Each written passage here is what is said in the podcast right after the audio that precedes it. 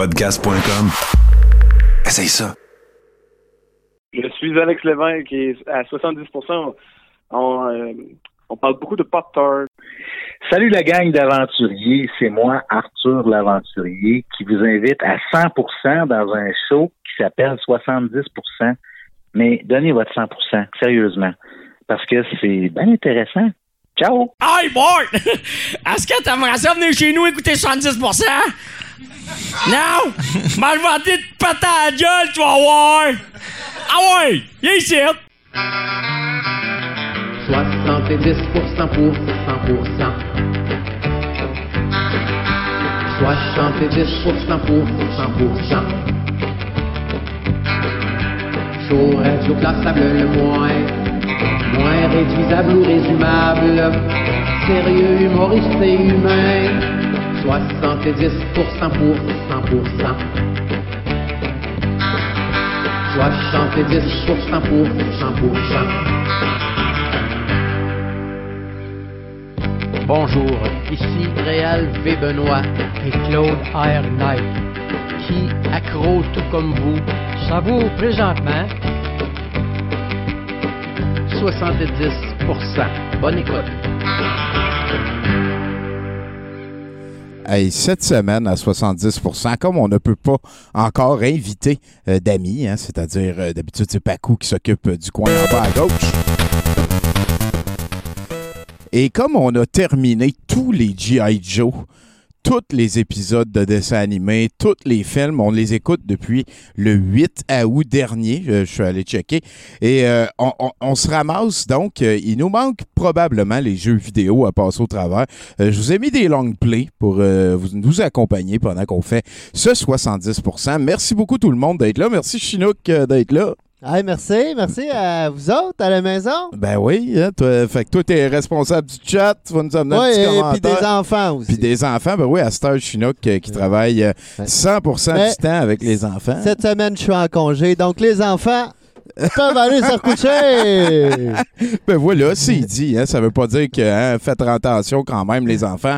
Vous êtes nos réserves d'adrénochrome pour l'avenir. Vous êtes l'adrénochrome de demain. hein, On peut dire ça comme ça. Donc, euh, mais en début d'émission, hein, je peux euh, vous mentionner qu'on va terminer avec euh, l'excellent Steven Seagal de Beyrouth. C'est Jalal Meri qui a l'habitude de réaliser et produire ces films dans lesquels très souvent il tient le, le rôle principal. Et cette fois-ci, ça ne fera pas euh, exception. hein. C'est euh, Opération Phoenix d'Or, un film qu'on n'a jamais passé au douteux et euh, qui a été sélectionné par notre bon chum Pascal Grenier qui nous a aussi fait un clip de présentation. Ça nous amène quand même pas mal plus tard en soirée parce que Florence Payette, notre chroniqueuse motivée, celle qui nous amène au monde de la comté, hein, les aventures de Bigoudi Boucle Brune, aussi de Henri Potier et de toutes sortes d'autres affaires.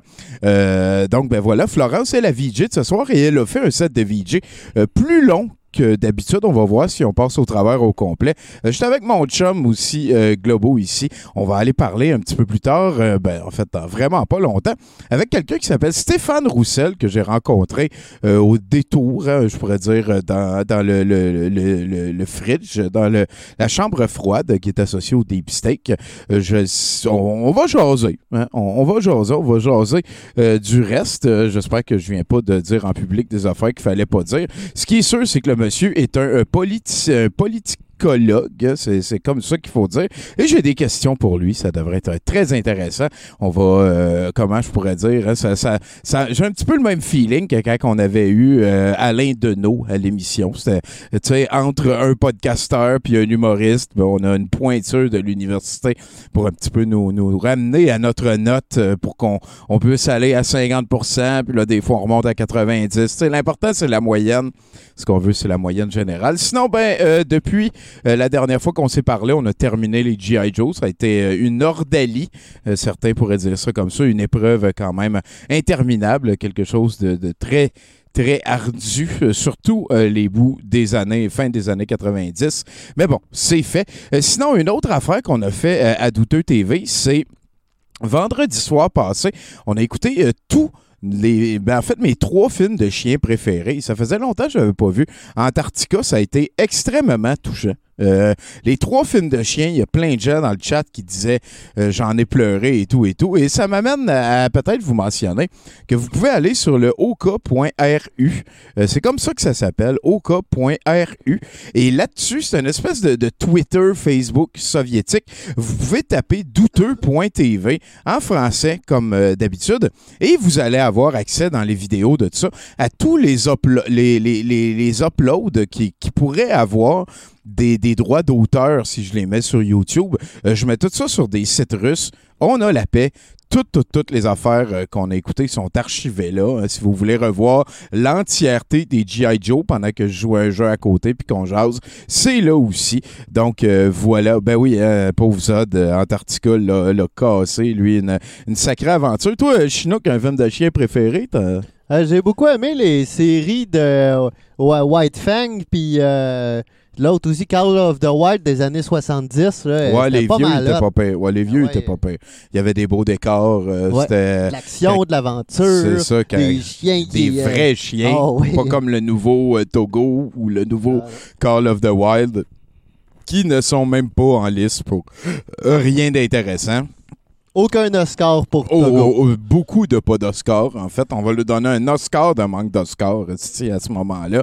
Là, là, là, là, là. Donc, euh, ben voilà, hein, c'est- euh, Stéphane, je pense que quand que tu vas capter ce message-là, tu peux euh, nous téléphoner. Sinon, ben, Chinook, euh, toi, t'es-tu, euh, tu vas-tu nous lire quelque chose en particulier Ben entre ouais, les... il paraît que je pète le feu. Hein? Euh, Ben, écoute, ça fait, longtemps, ça fait longtemps qu'on n'a pas vu Chinook à 70 C'est c'est peut-être ça qui arrive. hein. Il est en train de se boire une petite bière aussi. On va peut-être avoir Chinook pacté, mesdames et messieurs. Euh, vivre l'aventure avec notre chum. Euh, ça, ça, ça, ça nous amène avec notre invité. Est-ce que je parle à M. Roussel, virgule Stéphane? Monsieur Godette, effectivement, c'est bien moi. Monsieur Chinook, bonsoir. Hey, c'est c'est vraiment un plaisir de te parler, mon gars. On a, on a quand même conversé plutôt euh, pas mal sur, euh, sur Facebook et le reste. Et finalement, je mets une voix et un visage sur le monsieur. Euh, Parle-moi de ta journée, Stéphane. Écoute, ça a été une journée euh, justement occupée parce que j'avais deux, deux invitations comme celle qu'on fait maintenant qui me touche profondément puis qui vient me, me- chercher. Puis j'en avais une autre à faire au début de, de journée, puis ça paraît pas, mais comme quand tu te prépares pour des trucs comme ça, ben ça, ça prend du temps, puis surtout, oui, mais pas, il y a toujours un petit trac. Fait que ça, ça te, ça te bouffe de l'énergie quand même. Ah, Autrement, c'est une excellente journée. Je- J'espère que l'autre que tu as à faire arrive après parce que on est très peu Non, non, non, non, non, non. C'était mon réchauffement. Là, Ah, ça veut dire qu'on pas, il y a Stéphane Roussel. Chaud, chaud, chaud. Fait que euh, je sais que tu as un, un CV étoffé. Est-ce que, est-ce que tu pourrais me le résumer, là, peut-être un petit peu? Écoute, j'ai une formation assez classique en sciences politiques, là, bac, maîtrise, doctorat. Euh, j'ai fini tout ça au siècle dernier, en 1999. Et depuis ce temps-là, je suis prof, donc prof de. Moi, je suis spécialisé en relations internationales. C'est-à-dire que je- je- essentiellement, je me suis concentré là-dessus euh, toutes ces années-là. Et plus précisément, parce qu'on se spécialise toujours sur des trucs de plus en plus pointus, moi, ce que j'étudie, ce, ce sur quoi je fais mes recherches, c'est euh, la politique étrangère, euh, la politique de défense du Canada. C'est donc le monde vu du Canada, vu d'Ottawa ou du Québec, par exemple. Ah, ouais. Et en de- particulier des questions militaires. Ouais, c'est- donc bien capoté, ça. Y, a-tu comme une particularité frappante au système canadien, genre au système militaire, la protection? Je sais, gars, mettons, euh, qu'après la Deuxième Guerre mondiale, le Canada avait genre la deuxième plus grosse flotte navale au monde, quelque chose dans ces eaux-là. Le tournoi, plutôt quatrième, mais quelque chose comme ça. Mais Ok. que tu sois prudent, Tommy, parce que si tu donnes un micro à un prof d'université, nous, on est formatés pour passer- parler trois heures. Ah, ben, je suis La capable. question que tu viens de poser là, on pourrait décaler. Mais oui, il y a des particularités extrêmement intéressantes au, qu'on- que nous, on ne voit pas parce qu'on est évident, là. OK? mais que ce soit les Québécois ou que ce soit les Canadiens comme, comme société d'ensemble, oui, il y a des particularités, il y a des, des- des éléments qui font que euh, tu peux pas trouver beaucoup d'autres exemples comme ça à travers le monde. Une de ces particularités-là, c'est que la guerre, on connaît pas ça ici. C'est quelque chose qui arrive toujours loin, qui est toujours dans d'autres pays. Euh, nos soldats vont participer à des missions internationales, vont participer à des guerres internationales, mais les Québécois et les Canadiens n'ont pas de souvenir ou à peu près pas d'une invasion étrangère, euh, d'une occupation, Ouais. d'avoir nos villes ravagées par les bombardements. tu sais. Déjà, en partant, ça fait qu'on est différent. Effectivement, effectivement. On doit même être. J'essaye. Il y a peut-être en Amérique du Sud qu'il y a d'autres pays qui n'ont pas touché à ça. Euh, les États-Unis, on les compte pas. Ils ont eu la guerre civile. Ça s'est passé à l'interne. J'avoue que c'est une particularité quand même assez euh, particulière. Quand on vient qu'à réfléchir à la guerre euh, comme concept humain planétaire, là, on on n'a jamais comme été nos maisons saucées dedans, genre. Non, puis, puis les Québécois, en fait, il y a des différences entre la société québécoise et la société canadienne dans la mesure où les Québécois ont des souvenirs un petit peu différents des autres Canadiens dans le sens où D'autres, on se rappelle la, la bataille des plaines d'Abraham. On se rappelle qu'il y avait un truc qui s'appelait la Nouvelle-France avant ici, puis que Ouais. quelque part, on a été battus. Ouais, on ouais, est resté avec cette idée-là que la guerre, là, finalement, là, ça ne ça sert pas trop nos intérêts. Ouais, ouais, ouais, je comprends. Je comprends. Faut dire aussi, on était comme les derniers à vouloir euh, se, se, se conscrire, j'ai l'impression, à la Deuxième Guerre mondiale. là. Ouais, les deux guerres mondiales, c'était le cas. Il y a eu deux crises à conscription. Là. OK. Puis, effectivement, c'était cette idée que d'abord, un, ça ne nous intéresse pas, puis deuxièmement, on n'ira pas se battre pour les Anglais. Pour des- pas nos intérêts d'aller se Ben oui, ben oui. Puis, puis là, c'est réglé. Maintenant, les Anglais, on les aime, hein? Euh, on- on. Ah, J'aimais ça. Écoute, sont- Ouais. Ils sont très sympathiques. Je m'entends très, très, très bien avec mes collègues anglophones. On a beaucoup, beaucoup de bons échanges. Mais moi, je vois encore la différence. Ben entre oui, ben oui, ben je comprends. Je, voulais- je voulais pas te peinturer dans un coin, pas tout, pas tout avec pas. mon gars. J'assume parfaitement ces choses-là. Sinon, ben là, euh, on, on- on va mettre carte sur table. Là. Écoute, moi, j'ai pas mal tout le temps su que j'étais un animateur euh, dans ma manière d'être et de faire. Euh, tu sais, j'ai trois petits frères, fait que euh, souvent, je faisais le lien entre le, pouvoir parental puis les kids, puis essayer de digérer euh, les, directives pour, euh, pour que ça soit mieux accepté par l'équipe, ce genre d'affaires-là. Toi, y a-tu un moment donné que t'as comme, tu sais, tu t'es levé puis t'as dit, bon, ben ça y est, je suis fan de politique internationale, je vais me rendre jusqu'au doctorat. Écoute, j'ai eu une chance absolument extraordinaire dans ma vie. C'est d'avoir su très jeune, pas exactement ce que je voulais faire. Me ramasser prof, c'était pas mon but là, quand j'étais kid, c'était pas ça du tout. Par contre, euh, je me rappelle, j'écoutais des documentaires, là, non, je te ramène les années, euh, début des années 70, là. J'écoutais des documentaires sur l'histoire militaire avec mon père, des affaires sur la Deuxième Guerre mondiale. Faisait- mon père me racontait des choses en plus et veux, veux pas, ça a planté une graine qui est restée là. Et vois-tu, j'aurais pu aller en histoire plutôt que d'aller en sciences politiques, mais bon, l'histoire telle que c'était à l'époque, en tout cas enseigné au Québec, c'était un petit peu moins intéressant. OK. Euh, que c'est resté comme ça. Puis j'ai ça a toujours été dans mon parcours l'idée de dire ben je veux faire ce que j'aime. Je suis pas intéressé nécessairement à aller faire un job parce que je dois absolument rentrer un chèque de paye, que dire ça, ça me passionne, ça me fait triper, fait que je vais aller dans cette direction-là. Puis, euh, puis, Donc, pas. L'histoire, c'est quand même un, un domaine euh, qui, qui, qui est vaste. Là. Je veux dire, tu as réussi à parler d'histoire au travers de la politique. C'est- quelque chose qui se peut, qui existe, que tu es en train de faire. L'histoire, là, tu peux découvrir ce que tu veux là-dedans. Quoi Ouais. que ce soit qui t'intéresse, tu viens de voir le mot skidoo passer dans le cap. Peux faire l'histoire des skidoo si tu veux. Et puis, veux, veux pas, on est quand même à côté. Mais toi, toi j'ai entendu dire, euh, il y, a- il y a un gars, il s'appelle euh, SR, on pourrait dire, ses initiales. Euh, il il m'a dit que tu étais un fan de tanks dans la Deuxième Guerre mondiale. ouais. Ça, je l'ai longtemps, j'ai pas mis ça longtemps de l'avant. D'abord, d'abord, ça, ça découle de ce que je te disais tantôt, cette, cette passion pour l'histoire militaire. Mais j'ai assez rapidement appris dans la vie que cette passion-là, pour des raisons étranges, n'est pas très répandue. C'est pas tout le monde qui, qui, là-dessus, d'une part. Euh, D'autre part, euh, pas- toujours sur ce terrain-là. J'ai pas envie de me faire inviter à un dîner de con à un moment donné. Là, donc, j'en parle pas toujours euh, sais, euh, de ça. ouais, ouais. j'a- J'avoue que ça fait un petit peu comme stéréotype de film, là, le, le gars qui est trop intéressé à des sculptures en cure-dents ou euh, des tanks de la Deuxième Ouais. Guerre mondiale. Mais moi aussi, ça sais, dans la- m'intéresse dans- la, la chanson des Cowboys fringants, là, la Sainte Paix, je pense que ça date de 2002, quelque chose comme ça, euh, il dit clairement, il dit au Québec, on n'aime pas ça, les chars d'assaut. Ça, ça se peut. ça m'a juste confirmé. Ça, ça se peut. Ben, les, les seules fois qu'on a vu, c'était genre des rues de Montréal pour euh, faire sûr qu'il y avait un couvre-feu qui était respecté là, dans la crise d'octobre, si je me souviens bien. Oh non, ils n'ont même pas déployé de blindés à ce moment-là. Oh, ben là, on, aurait Écoute, mérité une coupe de faut- tank.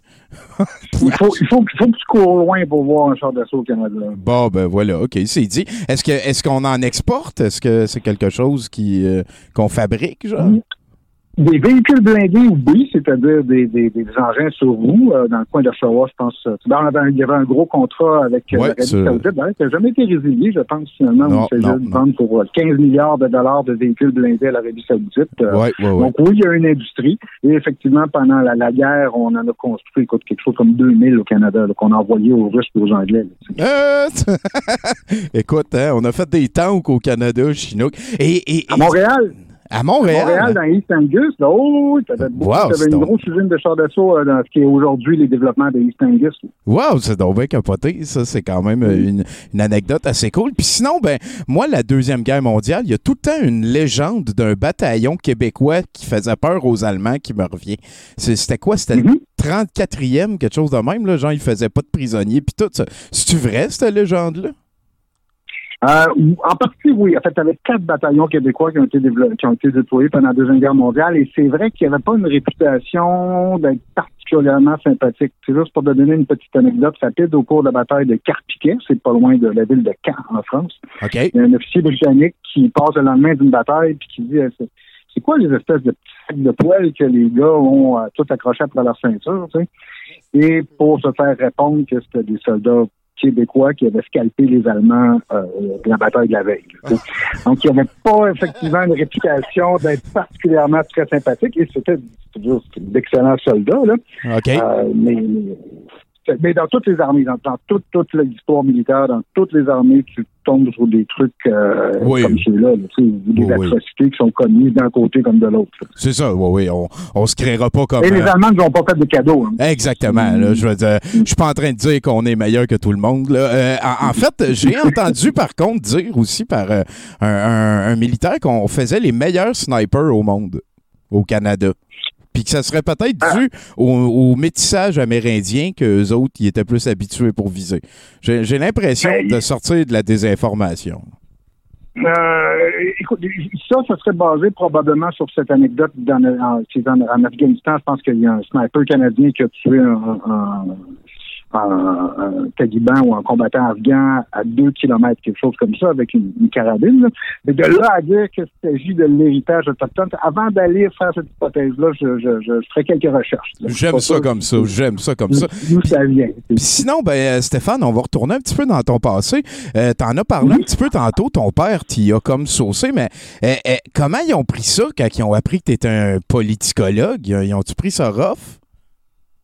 Euh, il aurait pu, hein, mais malheureusement, en fait, mon père est décédé à la fin, au début des années 80, et ma mère, en fait, les deux sont, sont partis avant que j'ai complété mon, mon doctorat, mais Ah, euh, les deux, mais les deux sont des universitaires, eux autres étaient en psychologie, les deux étaient des psychologues. Euh, et ça faisait comme partie du trajet un peu normal. Tu sais, J'ai grandi au milieu des livres, puis des, des- des documentaires, puis des trucs comme ça. Euh, tu sais, J'ai l'impression que j'aurais pu aller en biologie sous-marine, j'aurais des belles Yeah. aussi. Là. Donc, Ben, euh, écoute, je te crois, le puis fait d'avoir ce parcours-là. sincère euh, condoléances, mon cher. C'est quand même une épreuve à vivre en esti. Tu as eu l'air de perdre ton père assez jeune. C'est- c'est- C'est-tu comme quelque chose qui a. Je veux dire, certainement que ça t'a frappé, mais est-ce que ça l'a comme Ah oui, ancré, ancré euh, ton envie de faire des, de, de longues études? Non, non, non. Comme je te disais au début, c'est vraiment. J'ai suivi ce que j'aime. C'est pas question d'un calcul. J'ai dit ça, là, ça m'intéresse, ça me fait triper, fait que je m'en vais dans cette direction-là. Tout simplement. Puis, puis Simplement, ouais, c'est la passion. Stéphane, à ce moment-ci, j'aimerais ça que tu me parles, euh, en fait, même dans l'ordre, euh, idéalement, euh, de tes condiments préférés. De mes condiments préférés, Ouais. euh, écoute, il y, en a, il y a, le ketchup, je pense, comme, comme tout le monde, euh, c'est un, un, un must, c'est inévitable. Euh, c'est j'aime bien les, les petits cornichons euh, aigres, pas les trucs sucrés, mais les trucs aigres, là, ça, ça va aussi dans, dans, dans, dans, dans ce que j'aime bien. Euh, les poivrons marinés, ça, c'est pas mal, ça. Ah, j'aime ça. J'aime ça. Écoute, euh, Mais dans l'ordre, je suis pas sûr. Ça, doit, ça dépend des ça me Les va. poivrons peuvent passer devant le ketchup des fois. ça me va beaucoup euh, de même. Mais sinon, ben, euh, c'est rare les théoriciens de la politique qui font le saut en politique euh, active, on pourrait dire. Euh, t'as- T'as-tu une idée de pourquoi? C'est-tu parce que d'apprendre comment ça marche, ça t'enlève le goût de participer? Ça, c'est une question qui est, euh, auquel on cherche encore la réponse. C'est-à-dire que la science politique n'est pas axée vers la pratique. Moi, je suis pas là pour dire à un politicien ou même, parce que moi, je suis à l'École nationale d'administration publique, donc on a beaucoup de fonctionnaires.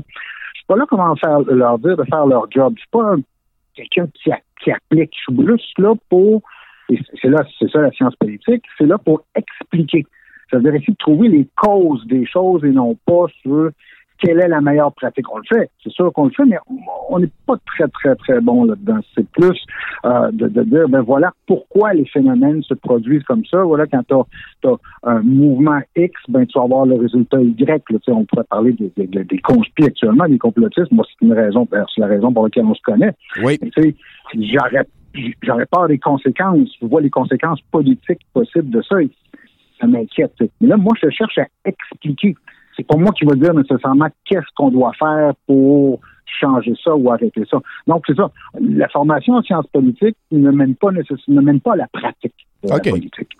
C'est beaucoup plus quand tu es un avocat. Un avocat va être plus rompu à, à la politique qu'un un politologue. Oui, oui, oui. Ben même, euh, je dirais, euh, de ce que je sais, je dirais qu'au Québec, on est assez champion pour transformer euh, soit des journalistes ou soit des avocats en politiciens. Et après, il me semble que c'est quelque chose qu'on a vu euh, quand même assez souvent. Et, tu noteras aussi qu'on dit la science politique. Hein? C'est pas la politique. Oui, je comprends. Oui, oui. Oui. D'a- D'ailleurs, euh, on pourrait dire Steve, l'artiste, euh, fait de la politique, mais quand va venir le temps de faire n'importe quelle science, je pense que ça va être un petit peu plus difficile. Euh, c'est mon Ah, opinion. C'est mon opinion. Euh, Et c'est comme, comme Titi aussi qui dit que Stéphane Blais n'a pas d'agenda politique. oui, oui, non. ça, hein. ça va pas du. Ah, il faut, faut quand même être assez déluré pour croire ça, sacrifice. Euh, sinon, ben, euh, à part, mettons, euh, les, les tanks, la Deuxième Guerre mondiale, ces affaires-là, as-tu des sujets euh, de, de discussion qui, qui te branchent? Tu sais, loin de la politique, là, mettons, peut-être que tu collectionnes Mhm. les cartes de Magic, peut-être que, sûrement pas, là, mais peut-être que, Non, je mais- sais pas, t'es fan de lutte, ce genre d'affaires-là. Euh, Vois-tu, hein, le- le- le- les, les cartes de Magic, c'est l'équivalent des tanks pour moi. On va dire ça comme ça. là. OK, C'est- c'est- OK. C'est plus le, truc. Mais écoute, dans des, des, des, des autres choses que j'aime, j'ai certainement pas le physique de l'emploi, mais j'adore gasser du bois. J'adore couper du bois, préparer ma corde de bois pour, pour l'hiver, euh, travailler Oh. sur le, la- avoir, avoir les mains dans le bois, la terre puis la pierre, là, c'est c'est un des trucs que j'aime vraiment. Ah, c'est donc Je me demanderais mon, mon, mon hobby physique, là, ce serait Ouais. ça. Ça, ça, puis l'autre chose, c'est l'astronomie. J'ai une autre, si je ne serais pas allé en sciences politiques, peut-être que je serais allé en astronomie. Ah, la, beauté du ciel, la beauté des étoiles, la beauté des galaxies, c'est des choses qui me qui viennent vraiment me chercher profondément. Si, si t'es, euh, je, je devine, mettons, t'as un poêle à bois, euh, ça veut dire que t'es peut-être pas au centre-ville, ça veut dire que t'as peut-être un ciel qui est observable le soir. Tu t'es-tu euh, comme équipé, euh, saté- télescope et tout, avec un programme, ces affaires-là? Oui, je, je suis équipé, mais c'est assez rare donc que je vais passer à l'acte. Ah ouais, hein? Euh, C'est-à-dire que je vais prendre le temps de le sortir puis commencer à pointer des objets. En fait, je suis plus le genre à me promener avec une très bonne paire de jumelles, là, puis à, à regarder des, des nébuleuses, des, même, il y, a, il y des galaxies. En fait, il y a une galaxie qu'on peut, qu'on peut apercevoir euh, de manière très floue, là, mais ça va être plus comme ça, plus m'installer comme sur le bord du lac ou euh, Oh. dans des endroits dégagés, là, puis pour regarder le ciel. C'est Parce que l'endroit où moi je suis dans Laurentides, euh, euh, des arbres puis des pistes de ski, t'en as. Le problème des pistes de ski l'hiver, ça, ça, ça reflète la lumière. ça. Ah. Ça coupe une partie du ciel. Ah, ben oui, effectivement. Ben oui, ça fait de la pollution lumineuse. On va s'entendre là-dessus, c'est sûr. Euh, écoute, moi, j'aimerais ça t'entendre parler d'astronomie encore un peu. T'as as sûrement suivi ce qui est arrivé sur Mars euh, dernièrement. T'as- T'as-tu une planète préférée? Non, je me suis jamais attaché à une planète en particulier. Moi, quand je parlais des galaxies tantôt, je parlais ouais. de 31, euh, la galaxie d'Andromède. Ben oui, ça. une- c'est- c'est- c'est- Et la première fois où je l'ai vue, d'abord, on peut la distinguer un petit peu à l'œil nu, mais la première fois que je l'ai vue justement dans un, une une bonne paire de jumelles puis dans un télescope, euh, je le conseillerais à tout le monde. L'automne, là, si vous êtes dans un endroit dégagé et que vous avez un ciel clair, là, de voir cette espèce de petite tache lumineuse, puis de vous dire que ce machin-là est à 2, millions d'années-lumière de nous. Ah, que la petite tache lumineuse que vous voyez, là, c'est la lumière d'il y a 2 millions d'années.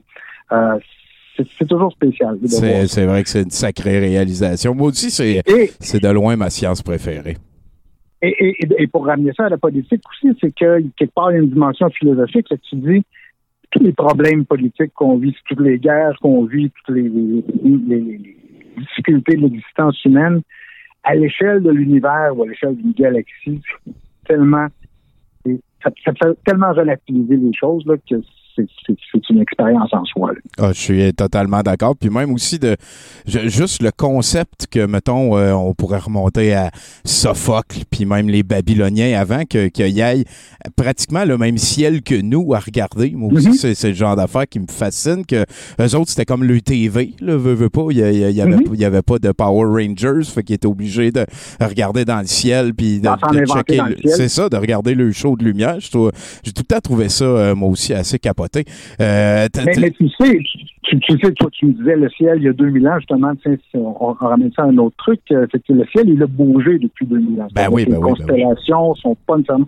Et que les signes astrologiques que, que tous et chacun ont, on s'est peut-être donnés, selon notre date de naissance, c'est pas les bons. non. Faut que tu décales ton signe d'un mois.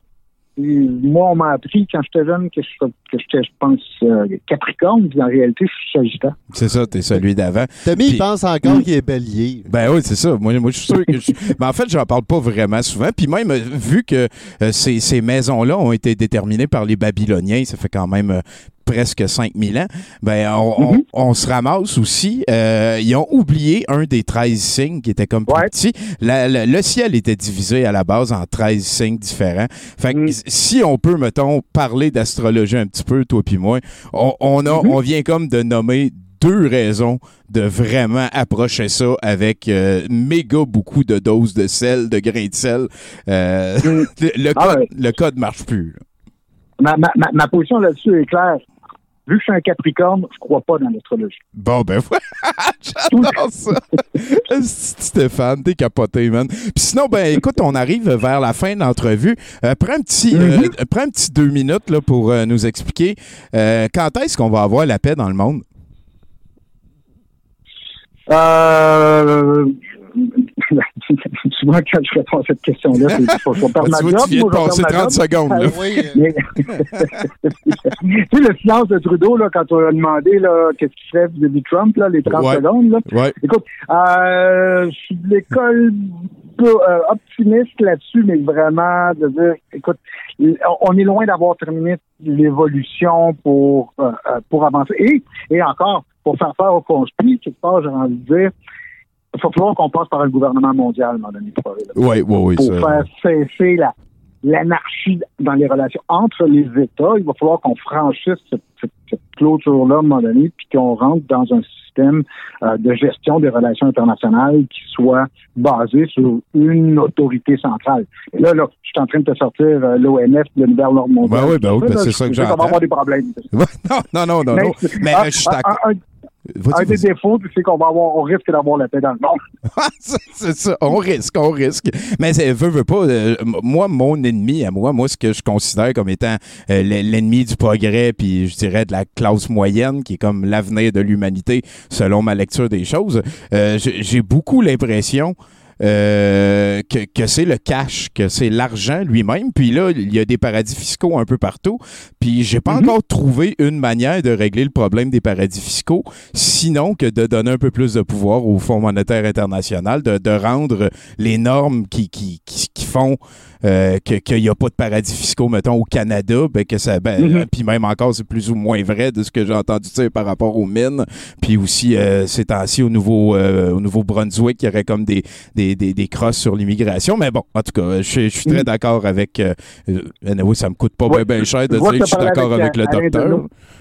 Comment Moi, je parlais avec Alain Deneau aussi, donc Ah oui, oui, oui. mon bon chum Alain, euh, il a accepté, hein, je vais te le demander à toi aussi, Stéphane. Euh, à un moment donné, moi, mon rêve, c'est de faire le mondial de l'humilité. Euh, que, mettons, on met euh, 400 pièces en prix, tout le monde a 5 minutes, puis vous pouvez venir nous démontrer sur scène pourquoi vous êtes la personne qui mérite de gagner le mondial de l'humilité. Et j'aimerais ça que tu sois juge de ça. Ouais, OK, c'est parce que ça, ça serait bien que je que je sois juge ou que je participe, parce que personnellement, je me considère comme la personne la plus humble au monde. Je pense pas que tu puisses trouver quelqu'un de plus modeste que moi. Bon, ben écoute, Au moins sur trois continents, je suis connu pour, pour ma modestie. c'est excellent, man. Écoute, ça, ça- si un juge gagne, le, le- le- ça sera ça. On se tient au courant. Euh, tu prends tes œufs comment le matin? Ah, ça, c'est un gros débat avec ma blonde. Moi, je les prends pochés, puis j'aime bien ça, surtout que ça laisse un petit goût de vinaigre. Ma blonde, elle, est beaucoup plus du genre euh, tourné. Ah, Et donc, ça fait des, des discussions parfois le matin assez âpres euh, sur la manière dont on va préparer nos jeux. Puis finalement, ça finit toujours de la même manière. Ma blonde fait ses jeux de son bord, puis moi, fais des lignes de mon bord. écoute, euh, merci de nous avoir euh, invités dans ton intimité à ce point-là. Salut beaucoup euh, à ta douce aussi à ce moment-là.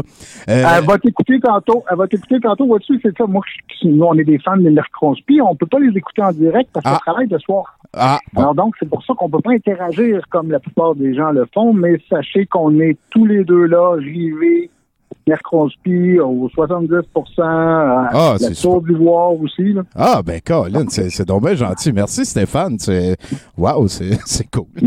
Je plais un docteur. Attends, j'ai- même pas fait mon indicatif encore. Ah, ben oui, ben on y arrive bientôt. Euh, J'ai envie de te poser la question, même si on déborde un petit peu de l'entrevue. là. Euh, selon moi, le premier complotiste est né quelques instants avant que soit enregistré, que soit définie la première institution. Moi, j'ai l'impression que depuis le début des institutions, il y a des mouvances complotistes. Euh, Qu'est-ce que t'en penses, toi? Ben, ça fait sens parce que le complotisme, c'est- une, critique de l'autorité. Quoi que tu dis qu'il est né avant, il aurait dû peut-être naître après, mais dans la mesure où, le complotisme, c'est un- en bonne partie un rejet de l'autorité, un rejet des conventions, rejet de ce que la majorité accepte comme étant un comportement ou une croyance qui, qui, qui- qui est correct. Nécessairement, tu as des gens qui vont euh, arriver en arrière puis qui, pour parfois d'excellentes raisons, avec d'excellents Oui. arguments, vont Oui. faire ça. Là, malheureusement, c'est pas ça qu'on a dans, la majorité pas actuellement. Ouais. Euh, mais, mais oui, il y a un phénomène de, de balance qui se fait. C'est une institution qui se crée. S'il y a un consensus qui se crée quelque part, tu vas avoir des gens pour remettre en question ce consensus-là. Et, et en soi, ce, ce phénomène-là, il est, il est sain. Et Tu l'as dit Oui. toi-même souvent dans tes éditoriaux. C'est, oui, on a besoin d'esprit critique, on a besoin de remettre les choses en question. Non, on ne doit pas tout accepter tel que c'est là. C'est juste qu'on n'a pas le droit d'amener des réponses farfelues ou qui n'ont pas d'allure. Oui, oui, oui. Faut, faut, faut quand même. euh, Le, le- un consensus, c'est, c'est pas un travail d'avant-hier, c'est quelque chose qui peut être plus long à changer. C'est aussi quelque chose qui. Veut, veut pas. Parce qu'il y a déjà eu des, ré- des révolutions scientifiques, on a déjà eu des révolutions coperniciennes, tu sais, des, des changements majeurs, mais ça ne fait pas à tous les deux ans. Non. Puis même, on pourrait peut-être rajouter plus récemment euh, la, la montée Mm. des droits civiques euh, avec, euh, avec euh, Oui. les, les affaires pour euh, les, les personnes de couleur aux États-Unis, même les femmes aussi. Ça fait pas ça fait pas Mm-hmm. longtemps qu'elles sont les bienvenues euh, dans la discussion politique. Euh, anyway, qu'est-ce Oui. qu'ils connaissent de ça? Ils devraient aller dans les cuisines est une phrase que moi, je Mm-hmm. n'ai jamais pensé. Voilà. ben, euh, écoute, moi, j'ai précisé, moi, je pense que c'est né quelques instants avant la première institution, Mhm, parce ouais. que c'est sûr et certain que la personne qui a été le premier complotiste s'est ostiné avec le monde qui ont créé la première institution en disant vous devriez pas faire ça de même, ça paraît que vous êtes vendu à Timé, puis Timé c'est un esti tout croche, fait que là avant qu'ils disent ben gars, on va statuer, on fait ça de même, l'autre il était comme déjà contre la mouvance, déjà contre l'espèce de consensus. Euh, C'est pour ça que je dis un petit peu avant. Ouais, ben ouais, c'est pour ça que je dis un petit peu avant. ça tient. Écoute, Stéphane, euh, on est rendu au moment où je te pose les deux questions euh, finales Mhm. que, que- que je suis un petit peu euh, pris pour demander à tous mes invités avec plaisir. Euh, J'ai pas l'impression que tu joues à Magic the Gathering. Non. Au-dessus, on, on a, toi et moi, on a 14 ans de différence. Je suis- donc, probablement que je suis passé à- un petit peu avant toi pour ces choses-là. Là. Par exemple, j'ai de très beaux souvenirs, mais qui sont pas de cette Ben voilà, voilà. As-tu vu la face d'un gars de 50 ans passé? Toi, je, c'est sûr que je vais avoir l'air trois fois plus vieux que toi quand que je vais avoir ton âge. Continue à bûcher ton bois, mon Stéphane, ça garde ça en forme. Sinon, euh, est-ce que tu es beaucoup sur Internet? Si des gens, je ne sais pas s'ils veulent euh, suivre tes aventures, est-ce qu'on peut les inviter sur ton Twitter, peut-être sur ton Facebook, ce genre d'affaires-là? Non, justement, parce que depuis quelques années, je suis plus replié sur l'écriture, tu sais, les projets à long terme, parce que j'étais longtemps un entrepreneur universitaire, tu sais, quelqu'un qui a des groupes de recherche, qui organise des conférences, qui fait ci, qui fait ça. Et ça, je me suis un peu écœuré de faire ça, et, et pour me replier sur l'écriture, sur mes, propres recherches et sur mes livres, ça implique de laisser tomber un certain nombre de choses, dont ça. Donc, malheureusement, ma présence sur Internet est assez limitée. Et, et ça me convient comme ça. Et voilà, par choix, bien entendu. Par contre, par contre, je suis très, très, très, très, très heureux d'être à 70 euh, Eh ben, euh, écoute, euh, n'importe quand. pas autant que nous autres. Certains Chinook, fais une petite danse pour notre invité, s'il te plaît. Et là-dessus, pendant que Chinook qui danse, s'il te plaît, Stéphane, est-ce que tu peux nous faire un indicatif? Ouais, ben si Chinook danse, ça va être difficile de me concentrer. Alors donc, l'indicatif. Bonjour, je m'appelle Stéphane Roussel et je suis non seulement 70% mais aussi les microspi, le tour d'ivoire, je vous l'avais déjà dit, parce que je suis un fan fini de Tony Godet et en particulier de ses éditoriaux, je tiens à le souligner, euh, que j'admire pour le mélange très équilibré d'intelligence et de sensibilité. Ces deux mots-là sont très importants. Le- le- la sensibilité et l'intelligence des propos de Tony Godet. Bon, écoute, euh, Stéphane, merci beaucoup. Euh, c'est, pas l'indicatif qui me fera pas rougir à chaque fois. Ce fut un plaisir de t'avoir à 70 Et maintenant, on peut parler de mon contrat? Euh, oui, oui, oui, on va faire ça, mais plus dans une entrevue. euh, sûrement que je vais, je vais te, te demander de faire une entrevue un petit peu plus longue en tête à tête, moi et toi, euh, dans le futur rapproché, si ça te va. Écoute, Tommy, ça me ferait un très grand plaisir. Puis merci beaucoup de m'avoir invité. Euh, c'est vraiment un honneur, mais surtout un très grand plaisir. J'apprécie beaucoup, euh, même si on, on, parle de chars d'assaut et d'autres choses comme ça. Ah, c'est vraiment agréable. Moi, j'aime tout ça, ces sujets-là. Je te remercie. Toi aussi, Stéphane. Et dis salut à ta douce et passez les deux une excellente fin de soirée. Ben, je- elle te salue d'avance, j'en suis sûr. All right, on fera ça. Aïe, à bientôt, mec. À bientôt. Ouais, salut, salut. Chinook. Ah, il t'a dit salut Chinook, Ah, il fait salut. Hey, bon, ben, merci euh, Stéphane Roussel, Là, ça nous ramène euh, à 70 hein. Ça apprécie, hein? c'était c'était intéressant de jaser avec. Euh, mais là, s'il y a un gouvernement mondial, là, Ouais. puis que le gouvernement mondial nous dit qu'il faut manger nos œufs brouillés, puis que j'ai le goût de les manger pochés, Ouais. Est-ce qu'il arrive avec ta paix dans le monde? Ben, euh, ça me surprendrait vraiment beaucoup que l'éventuel gouvernement mondial euh, statue sur la manière que tu dois manger tes œufs. Moi, je dis, là, qu'est-ce qui va arriver, là? C'est qu'ils vont casser ton œuf. Pauvre Chinook, qu'est-ce qu'il est en train de l'échapper? La, la, la, la- la- toi, euh, Bruno, t'en penses quoi?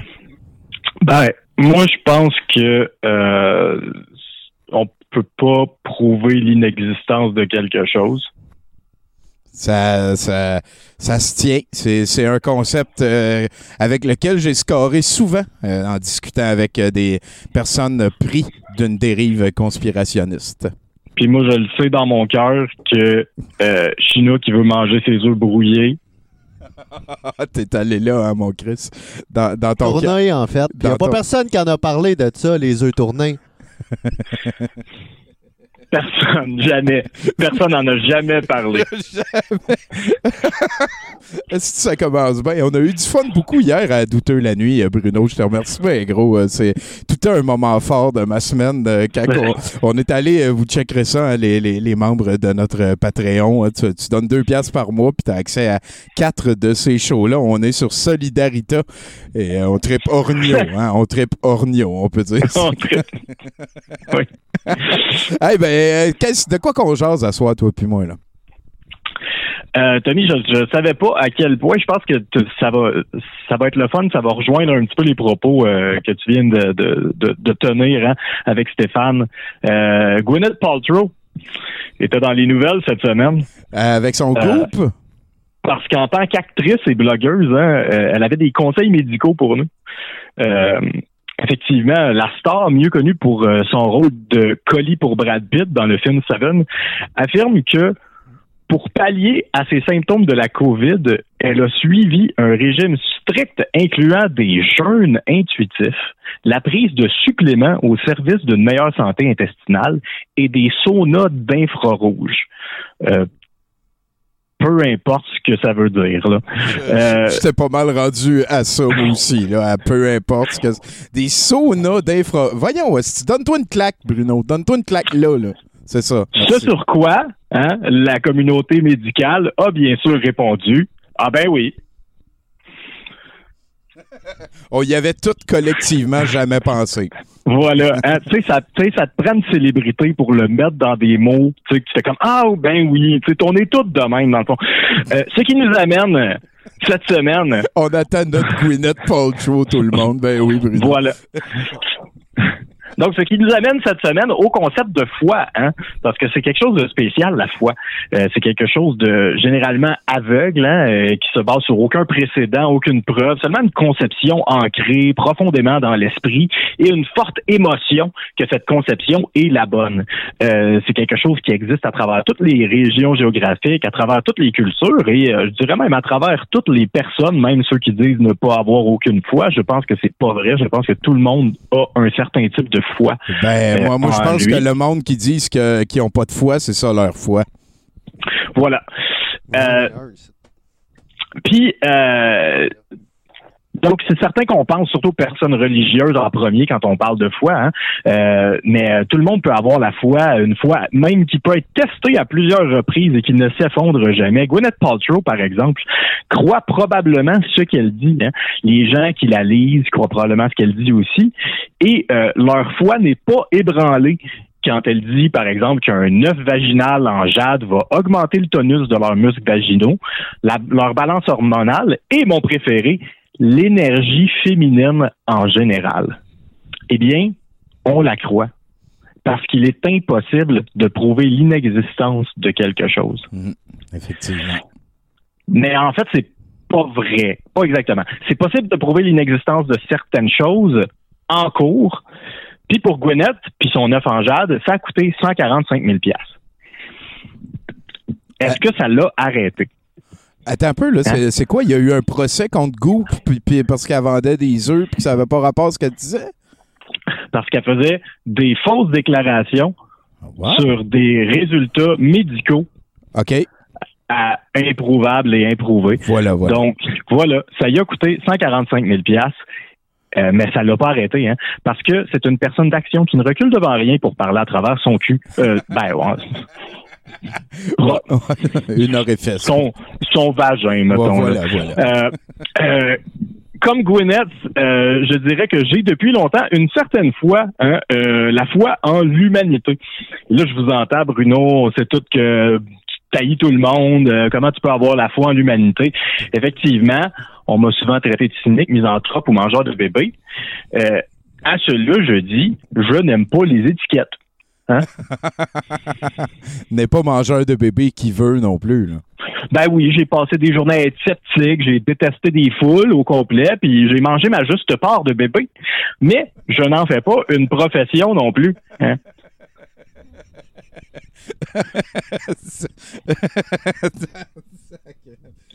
La phrase j'ai mangé ma juste part de bébé, je pense que je vais la mettre dans ma phrase préférée de l'année. là.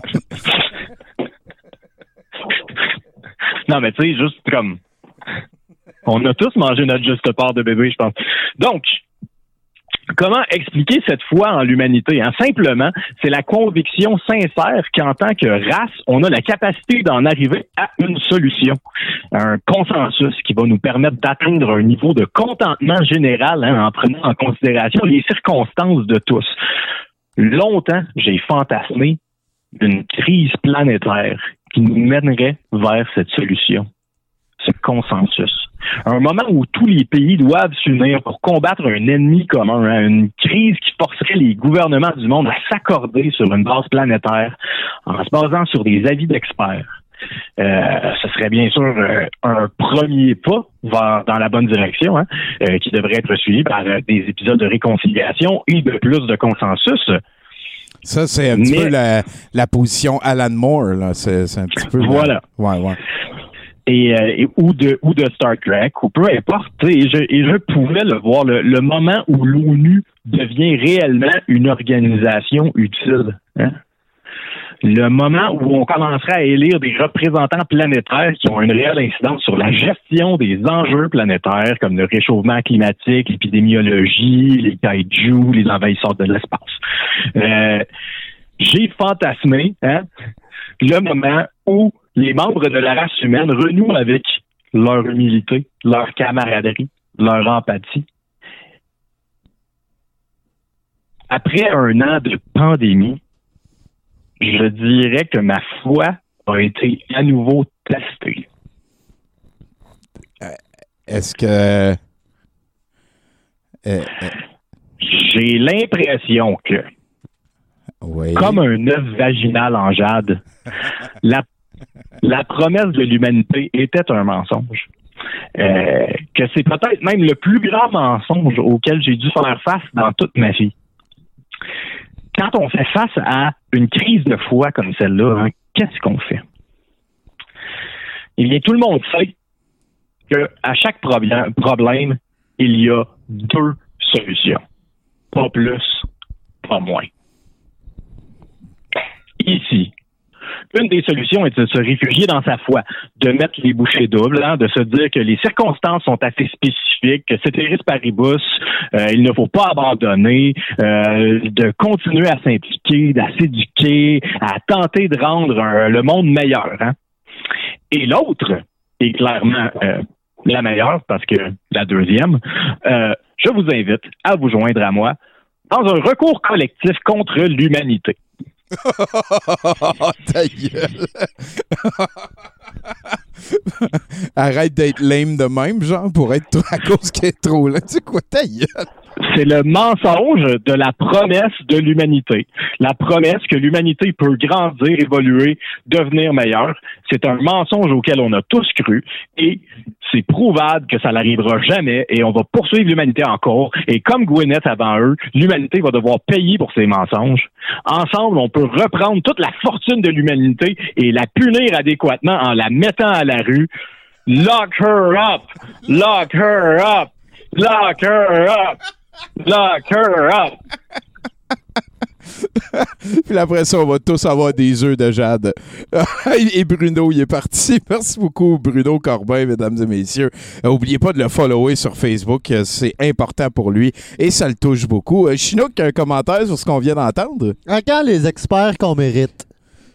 Ah, c'est une autre manière d'a- d'aborder le problème, hein, le l'œuf en jade et tout et tout. Calisse qu'il est niaiseux. Sacré Bruno. Je pense que sans plus attendre, euh, si tu veux, peut-être, euh, Chinook, tu peux nous présenter notre prochain invité.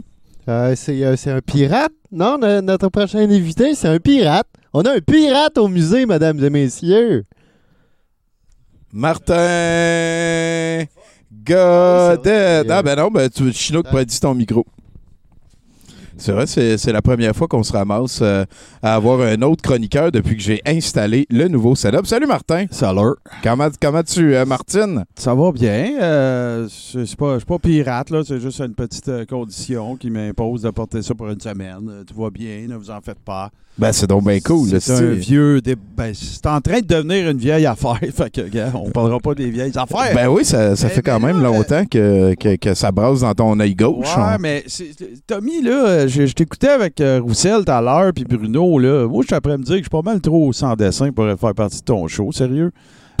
Non, mais hey, ça, les idées incroyables, ça vole, écoute, au pied carré, mon vieux. euh, euh, c'est même Chinook, écoute, les questions existentielles. Moi, je suis là, hey, on, on est pas des jokes. Ben, Euh, ça, ça marche pas, veut. là. Faudrait ben, que.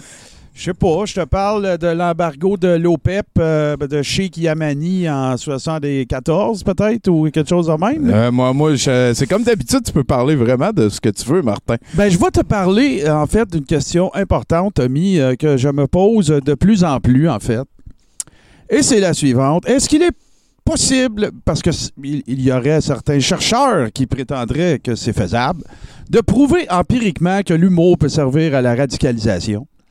Et euh, c'est une question euh, que je me pose moi-même et dont j'ai fait état euh, dans- sur les diverses plateformes où je sévis en fin de semaine. Et puis sur lequel je me questionne en général aussi, puis évidemment que j'ai pas besoin de vous expliquer pourquoi.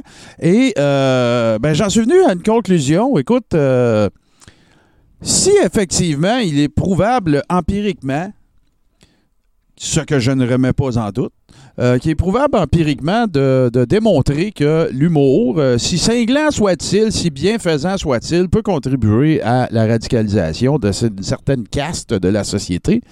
Ça veut donc également dire qu'il serait prouvable empiriquement d'en démontrer les bienfaits. Alors, quand j'aurais vu les deux, je pourrais me prononcer, mais là, c'est parce que j'imagine que ça doit pas être aussi sexy de faire une recherche démontrant que l'humour contribue à la zénisation d'une certaine caste de la société ou le fait que l'une des parties de la société ne tombe pas dans l'autre caste qui serait peut-être potentiellement radicalisable.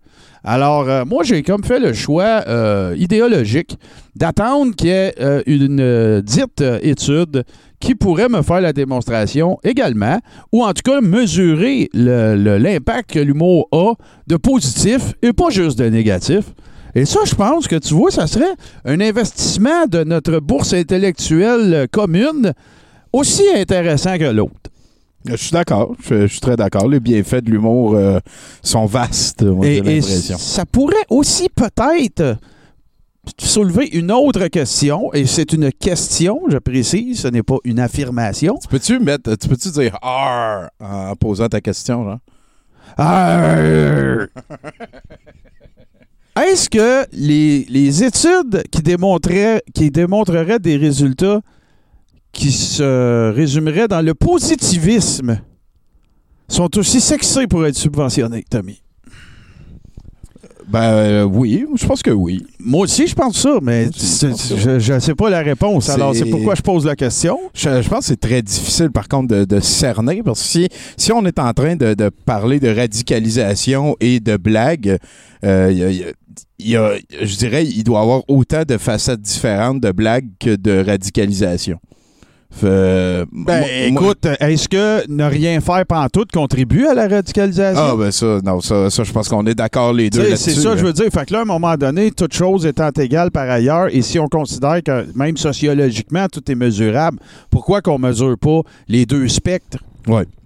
Parce qu'à un moment donné, je veux dire, je comprends que c'est toujours plus facile de, de mobiliser des gens contre quelque chose que pour quelque chose. Ça a toujours été comme ça. Ouais. Euh, tu sais, hey, on va sortir dans la rue parce qu'on est content de Legault. T'auras pas un chat, là. Non, c'est ça. Mais de sortir dans la rue, dire on a tu ce petit logo-là, ça, Ouais. il va avoir 295 000 personnes comme c'est arrivé euh, au mois de septembre dernier, tu vois. Ah, je pense qu'il était 4 millions. Ah ben écoute, des chiffres, hein, C'est des chiffres, Ah ouais, c'est pas grave. Moi, j'avais fait le calcul à l'époque, il avait ramassé à peu près 500 000 Si tu partais du 770 Sherbrooke jusqu'à euh, la maison Radio-Canada, ça faisait 15 du pot à peu près. Si tu considères qu'un pot, c'est à peu près 3 pieds.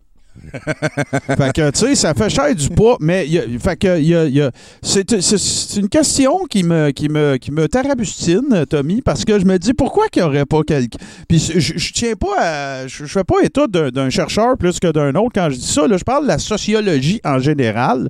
Puis comme je te dis, puisque c'est toujours plus facile, ou, ou- écoute, je peux comprendre que, euh, tu sais, on veut s'attarder à les, aux effets néfastes de quelque chose avant de s'attarder, tu sais, parce qu'on veut trouver Aux une solution. ben oui, ils n'ont pas dit, euh, on va, tu sais, je veux dire, ça a beau être bien cute comme euh, c'est Benjamin Franklin ou c'est Edison qui avait dit, tu sais, ils n'ont pas cherché mille manières de pas faire un bon vaccin. Tu sais, si on dit on va faire le bon tout de suite. là, C'est ça, oui, oui, oui. Comprends-tu? Ben. Mais euh, fait que c'est ça, c'est des questions que c'est des questions que je me pose et particulièrement dans un alors qu'on vit dans une société qui n'ayons pas peur de le dire est assez polarisée. Hein? Euh, je pense à la dating scene. Là, tu sais, tu rencontres quelqu'un, est-ce que maintenant dans les premières questions que tu vas lui poser, est-ce qu'il va y avoir, penses-tu que la pandémie mondiale c'est un hoax? Tu sais, euh, avant, tu veux-tu des enfants? Tu sais, non, non, Ah mais écoute, Ah c'est sûr. la, la, la- Puis là, ben, pour conclure, Tommy, je pense aussi que je me sens, en tout cas, puis écoute, on, on s'intéresse tous les deux à la chose, mais Trump qui est, qui est pas revenu encore, euh, des grosses euh, des grosses poursuites qui n'ont pas encore été déposées, euh, Biden qui est en place, qui gère le pays, l'hiver, le couvre-feu slash les petits les petits allègements qui ont été mis en place là, si une personne seule, tout ça, tu sais. Je sens, je sens quand même un essoufflement. Je te dirais, là, on dirait que la ballonne dessouffle d'elle-même. On n'a pas besoin de s'asseoir dessus. Puis, euh, pour conclure, pour vrai, ben, tu sais, je continue de le dire. J'en ai parlé hier euh, sur, ménage, sur le live de Ménage du dimanche. Tu sais, je vis parfois euh, avec le sentiment que, tu sais, parce que ça fait un petit bout de temps qu'on est là, ben, en- et la pandémie aussi, là, ça fait un an, là, presque jour pour jour, euh, si on y va. Ça va bien, oui. Ouais, ouais. Ben, euh, tu sais, j'ai- très, j'ai souvenance, tu sais, de, de, de, de live que j'ai fait tout seul avant que mon partner Frank Pocket se joigne à moi les dimanches soirs. Tu sais, je disais déjà, répondez-leur par des questions, confrontez-les pas frontalement, faites-les s'auto-répondre, tu sais, faites de la confrontation, ouais, ouais. bon, tout ça. Puis là, on dirait que c'est tellement passé, puis toi aussi, je le sais que tu fais ça, euh, ça- on dirait que c'est tellement passé de temps quand on s'est créé de nouveaux détracteurs qui ne sont pas au fait qu'il y a, tu sais, huit mois, on disait ça, puis qu'on n'a pas vraiment changé. Fait qu'on ne s'est pas levé un matin puis on s'est pas dit, hey, on va radicaliser. Mais non, Ben c'est- non, c'est- ben non, ben dire, ben c'est non. jamais en tout cas, Moi, sont, moi, en euh, fait, je peux peut-être euh, rebondir Ah oui, ben là-dessus. oui, moi, moi, ce qui m'a euh, convaincu de me, de, de- je dirais, de ressortir euh, le- cette vieille passion-là contre la désinformation et pour les questions, je jugerais pertinentes, euh, c'est euh, quand on a écouté la manifestation à Rimouski et Mm. qu'il y avait plus de drapeaux Trump que Ouais, de drapeaux du Québec, moi, je me suis dit, il se passe quelque chose de quand même profondément grave. Euh, je veux agir contre ça. C'est- Puis c'est- je vais, je vais- faire une petite plug. Si vous n'étiez pas des nôtres, euh, je vous invite à le voir en rediffusion. Hier, pour la première fois, je tiens à saluer, à saluer une dame qui s'appelle Annie Constantin, qui n'est visiblement pas des mêmes euh, idéologies que moi, que Frank et que nous, probablement nous tous en ce moment. Euh, C'est jointe à notre live. Euh, Ça a été la première personne qui a eu le guts de le faire. Ça a été euh, un échange très civilisé, très courtois, euh, dans le respect, même s'il était euh, très tangible, qu'on avait des opinions euh, divergentes. Et euh, écoute, moi, c'est la première. C'est la première qui, a dit Appelle-moi. Pas, pas Ben, Il y, il avait, taponnage, il y avait euh, un gars, il y a une couple de mois, qui disait qu'il fallait que vous, arrêtiez, vous arrêtiez, mais lui, c'était parce- différent. C'était Ouais, pas, euh, pas idéologique. C'était bien plus, euh, vous faites ça pour le cash. Et euh, je sais pas si vous voyez ça. De, ce- on est riche au musée de l'absurde. Ben, ben, c'est ça. Moi, je me mouche avec des 20 pièces. écoute, des affaires de... Tu sais, quand il faut chimer une table, souvent, on prend un 50 pièces. C'est sûr. Fait que, tu sais, c'est ça, là, on... J'ai fait le calcul, c'est 800 dollars à peu près qu'on fait avec que ça. tu fais avec ça. C'est- quand même cool, écoute, des boules de- tu peux t'acheter euh, des bazookas euh, peut-être deux à l'heure, c'est cool. voilà. Ben écoute, euh, merci beaucoup Martin euh, de merci à vous Ménage autres. du dimanche, euh, le crachoir Ouais, ouais, et le puis- deep steak. Merci à vous autres de, de laisser un petit clin comme moi avec des sommités de ce genre-là. Écoute, ça- les go... euh, Arr! Vas-y. Arr! Matey! Euh, Davy Jones Looker! Euh, Puis j'adore t'avoir dansé, Chinook. Bye! Bye, salut Martin. Et là, là, là, là, hein, c'est, euh, j'en, profite avant d'aller parler avec notre prochain chroniqueur pour euh, mentionner quelque chose de très simple. Mesdames et messieurs, on est dans le mois de mars euh, présentement. Et le mois de mars, euh, non seulement c'est euh, parce que ma fête, ça dure 45 jours, du 1er mars au 15 avril, et ça culmine le 23 mars, jour de ma naissance, mais c'est aussi, surtout, Hein? Le mois de mars, le mois de la sensibilisation aux chutes dans les escaliers. Faites attention, rappelez-vous, ça va commencer à dégeler tranquillement. Faites attention dans les escaliers. Ça marche. Donc euh, là-dessus, on va aller parler avec euh, notre prochain chroniqueur. J'ai l'impression que c'est euh, le mystérieux Simon Zod Girard. Est-ce que, est-ce que je l'ai? Ah ouais, c'est lui, c'est lui. Hey, sa, sa zoditude, comment ça se passe? Pas si mal, pas si mal, pas si mal toi-même. Ah, écoute, moi, euh, j'étais avec Chinook, euh, j'ai des globaux. Moi, moi, je suis au paradis. là. Chinook, euh, il va bien? Oh, il va bien, il va bien. Il va bien. Il va bien. Euh, Martin, salut. Euh, kudos à ceux qui sont passés devant moi et ceux qui passeront après. Vous gardez euh, les douteries euh, vivantes. On adore ça.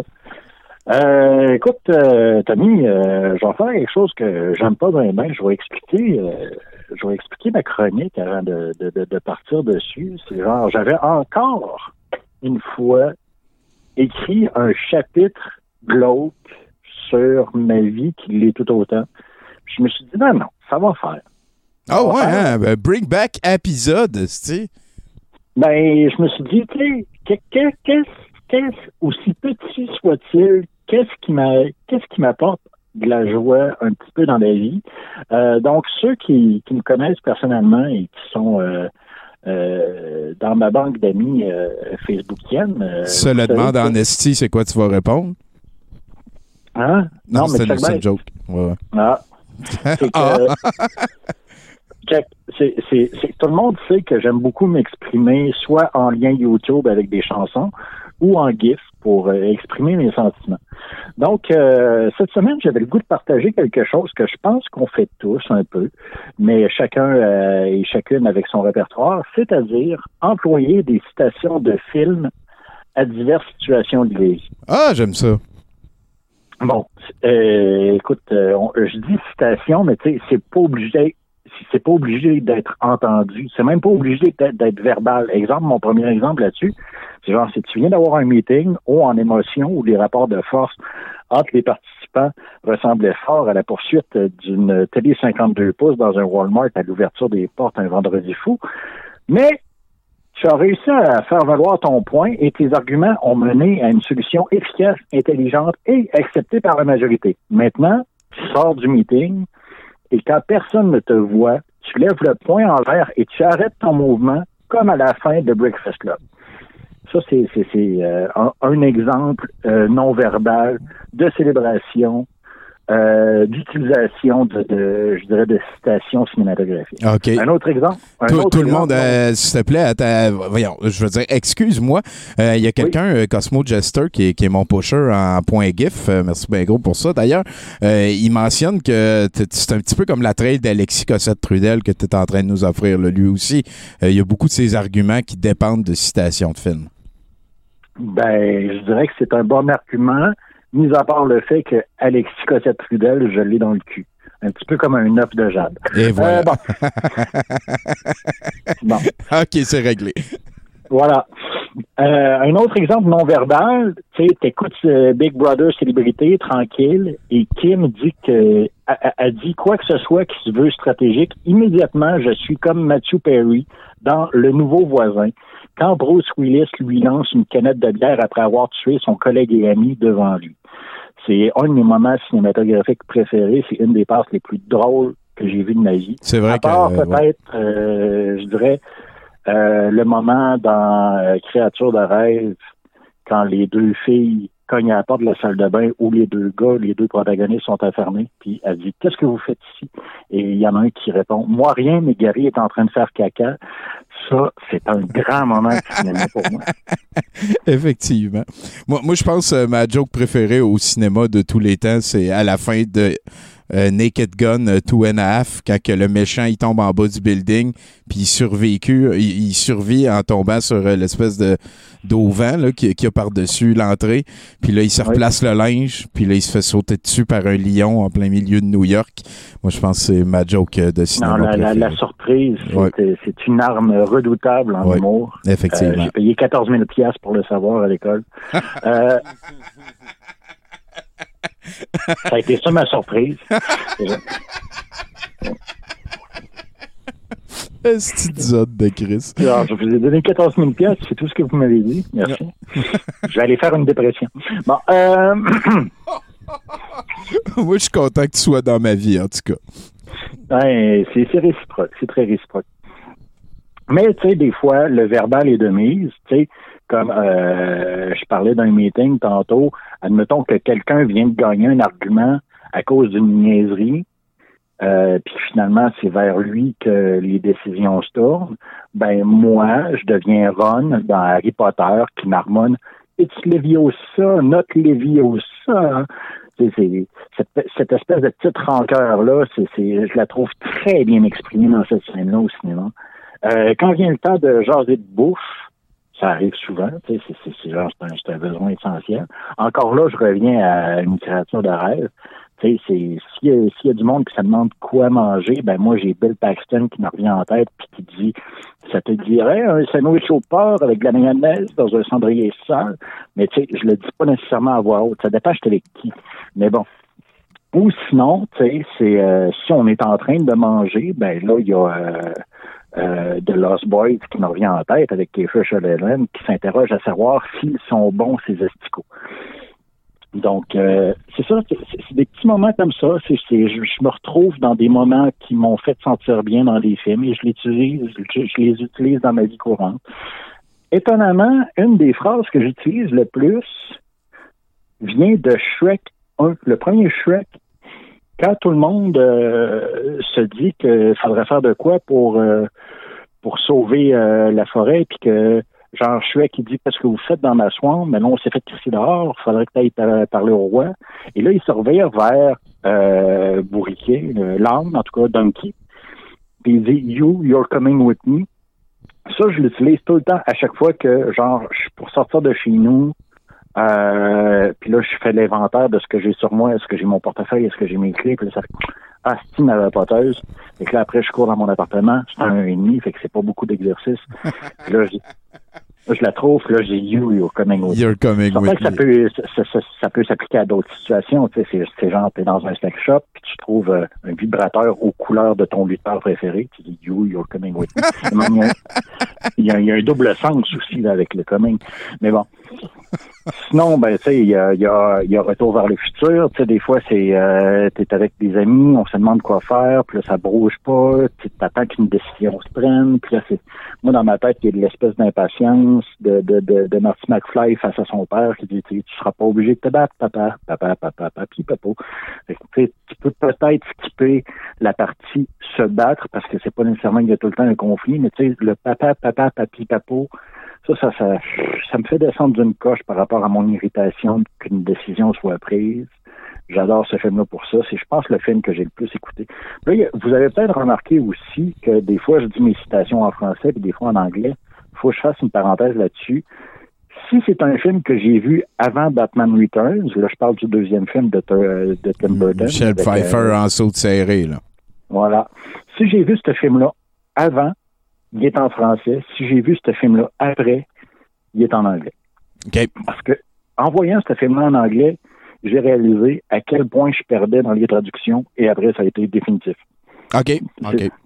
Parce que Selina Kyle, Catwoman, en français, c'est la même crise de voix. Excusez pour euh, le sac. Mais en anglais, il y a vraiment une différence palpable. Oh mon Dieu, ça a été la révélation. J'ai dit, je perds tellement de trucs dans les traductions. Fait que. Dans le sens que quand, quand que Céline O'Kyle est habillée en Catwoman, elle, elle prend comme un accent félin, genre, je sais pas comment Oh, c'est un tout autre jeu, là. Puis ça se sent dans sa voix, puis euh, ah, mais mon Dieu, c'est con, là, tu sais, c'est pas, euh, c'est pas euh, dans le top 10 euh, sur IMDb. Là, Ouais, ouais, Batman je comprends, je comprends. Ouais, ouais. Mais ça m'a fait, tu sais, des fois, tu réalises à des moments que tu ne t'attends pas. C'est la surprise, 14 000 euh, Voilà. Euh, donc, c'est ça.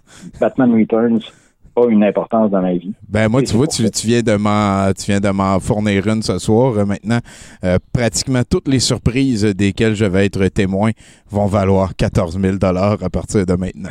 Ah, une surprise, c'est 14 000 14 000 piastres, une surprise. Voilà.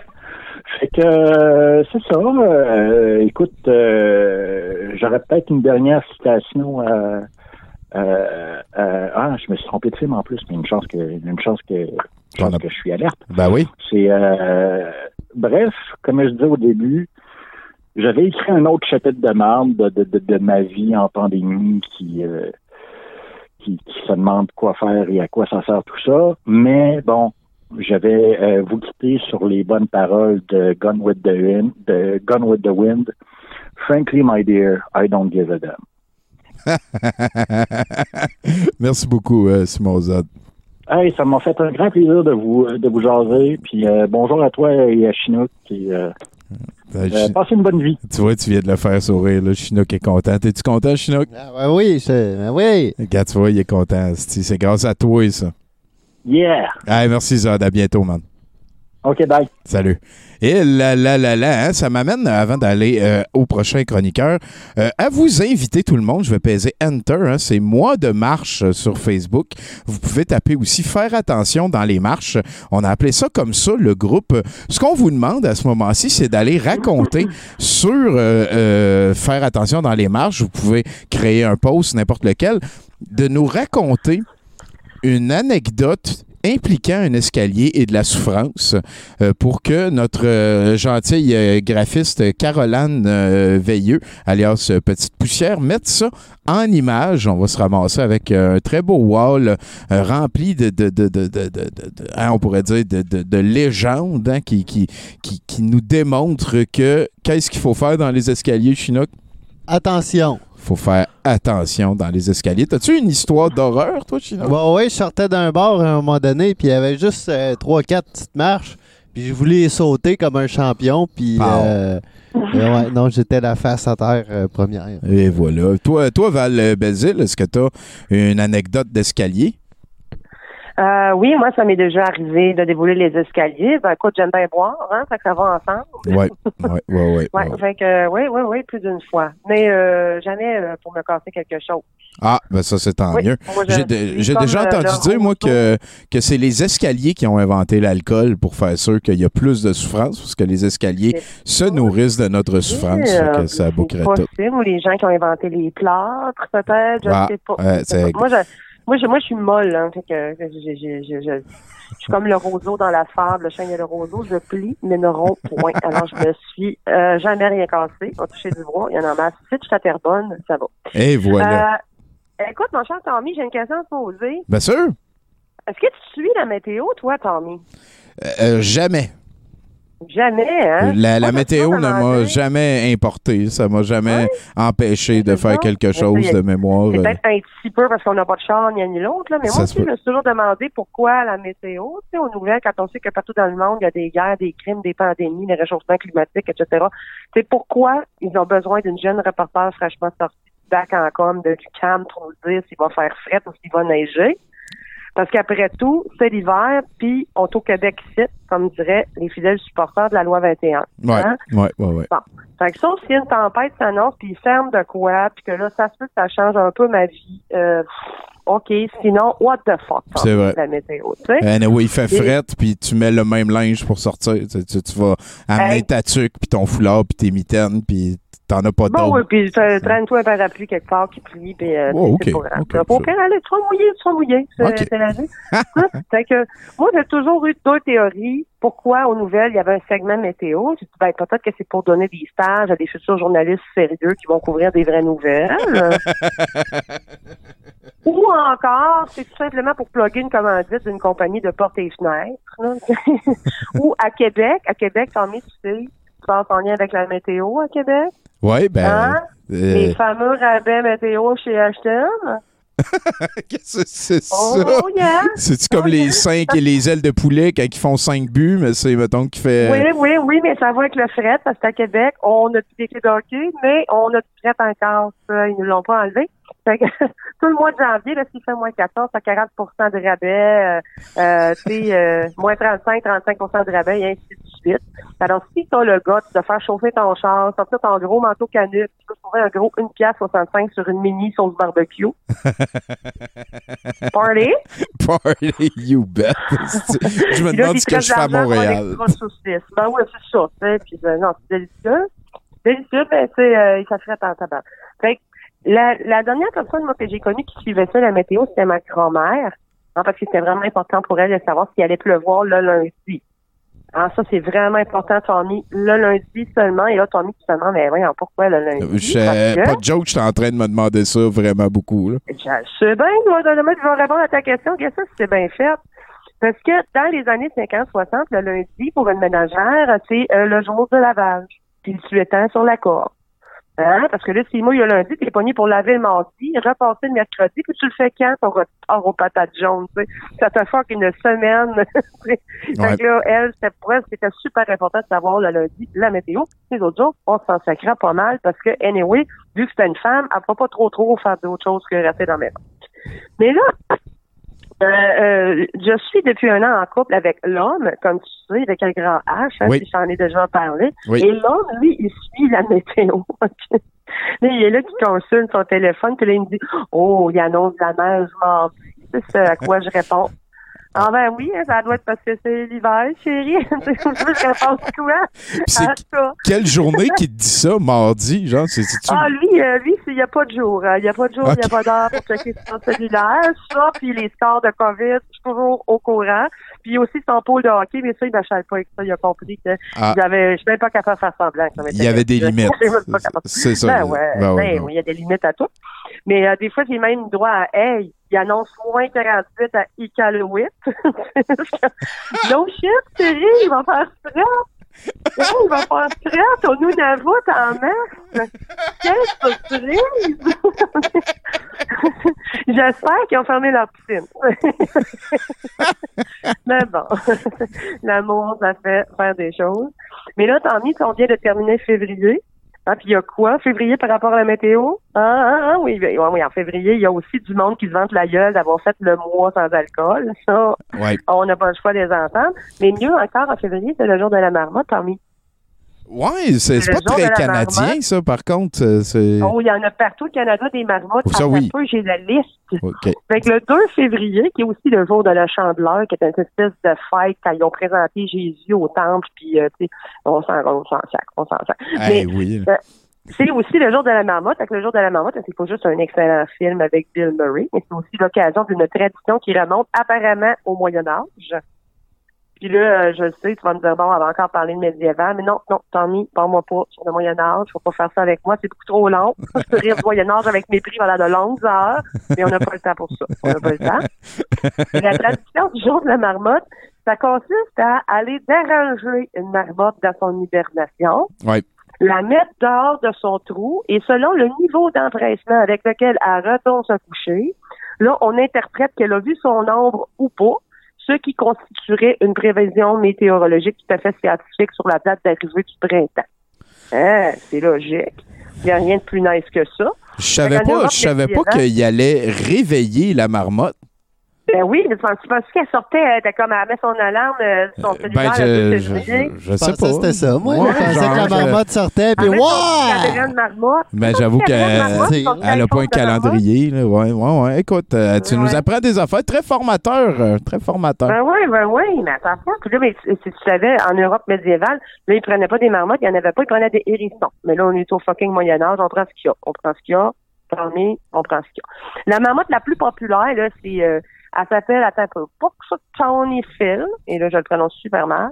Donc, c'est la marmotte en Pennsylvanie, là, quand il est dans le film euh, Le jour de la marmotte. Ouais. Eux autres, ils ont du budget, ils ont des chapeaux de forme, des poèmes insignifiants, le gros kit de marmotte.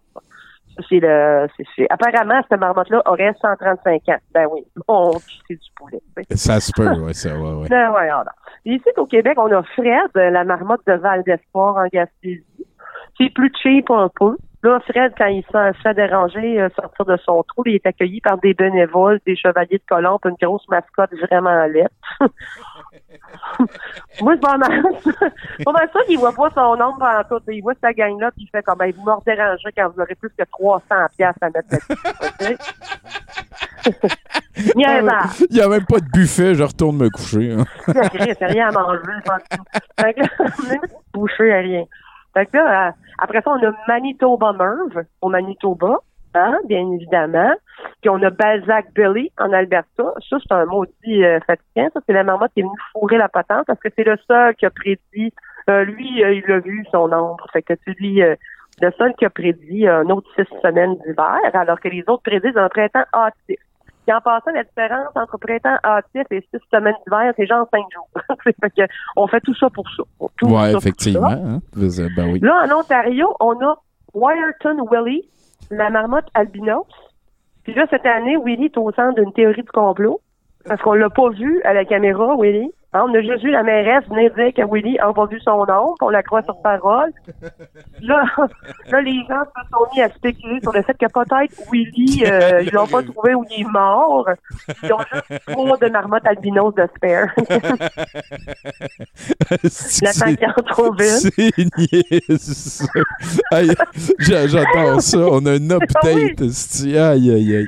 Ben oui. Là, la mairesse, elle aurait juste menti. C'est une méchante mairesse euh, complotiste.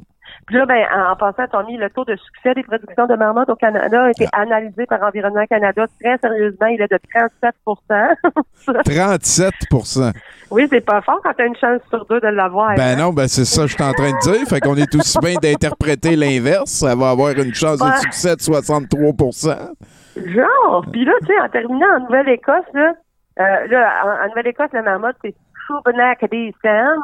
Ah, et, et, admire l'accent. Le Nouvelle-Écossais. C'est, là, c'est, c'est tous des monsieur marmottants. En passant, j'imagine que les prédictions météo louches, c'est genré. Là, tu as mis encore un os de chasse gardée masculine. Mais là, bon, je- mais là, la touche féminine du jour de la marmotte, euh, c'est pas représenté par une marmotte, mais par Lucy the Lobster. Là, ça, c'est dans le sud de la Nouvelle-Écosse. Là, on pogne Lucy. Lucy est une homarde. J'imagine qu'on dit homarde. c'est pas cute, mais ça doit être ça. Donc, on prend la homarde de 8 livres. Impressionnant quand même, Tommy, 8 livres. Là, je veux pas faire euh, du lobster fat shaming, mais 8 livres, c'est de la guédille, tu sais. Une homarde, ça peut être en assiette. Lobster fat shaming, câlisse. Ah, bon. oui, gars, Caroline, oui, lui, lui, bon, ok, je sais pas comment. Mais là, on pogne Lucie qui passe sa vie dans un aquarium dans le bureau de la présidente de l'Association du tourisme du sud de la Nouvelle-Écosse, OK? On la transporte dans une cage aux morts, puis on la relâche dans un banc de neige devant une couple de bénévoles, deux, trois journalistes qui ont vraiment rien d'autre à couvrir que ça. Puis là, ben, on fait comme avec la marmotte, on interprète si Lucie a vu son ombre ou pas. Mais en passant, je veux juste te dire, j'ai fait mes recherches, j'ai vérifié si un homard ou une homard de sa voix claire. Apparemment, la vision d'un homard est extrêmement limitée, mais leur odorat est très développé, par contre. Ça, c'est très utile pour la survie d'un homard. Fait que ça sent le beurre à l'ail, run for your life. fait que peut-être qu'il peut sentir son ombre. C'est-tu quelque chose de même?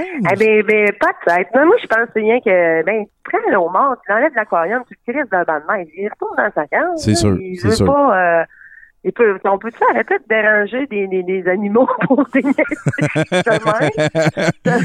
Parce qu'à un moment donné, c'est comme Pierre et le loup. là. On va avoir besoin d'eux autres pour quelque chose d'important, puis ils vont dire euh, fuck Ben oui, you mais avec vos niaiseries. C'est tout le temps la même marmotte. Parce qu'une marmotte, euh, ça peut vivre jusqu'à 35 ans en captivité, 35-40 ans. Effectivement. Ça fait longtemps, la, ben, la première année, peut-être la marmotte a peur de son âme, mais la deuxième année, là, elle fait comment? Il y a encore ce niaiseux. Encore eux autres, ben oui. Ils viennent encore me taper ses nerfs, puis on est le 2 février, là, chez moi. Encore la mairesse avec son chapeau, là, Ben oui. ça à faire, elle Puis, dit, Ah oui. en veux-tu une? Pas pire, euh, il y, a- il y a certains, euh, certains chercheurs qui pensent que les homards, ce serait immortel.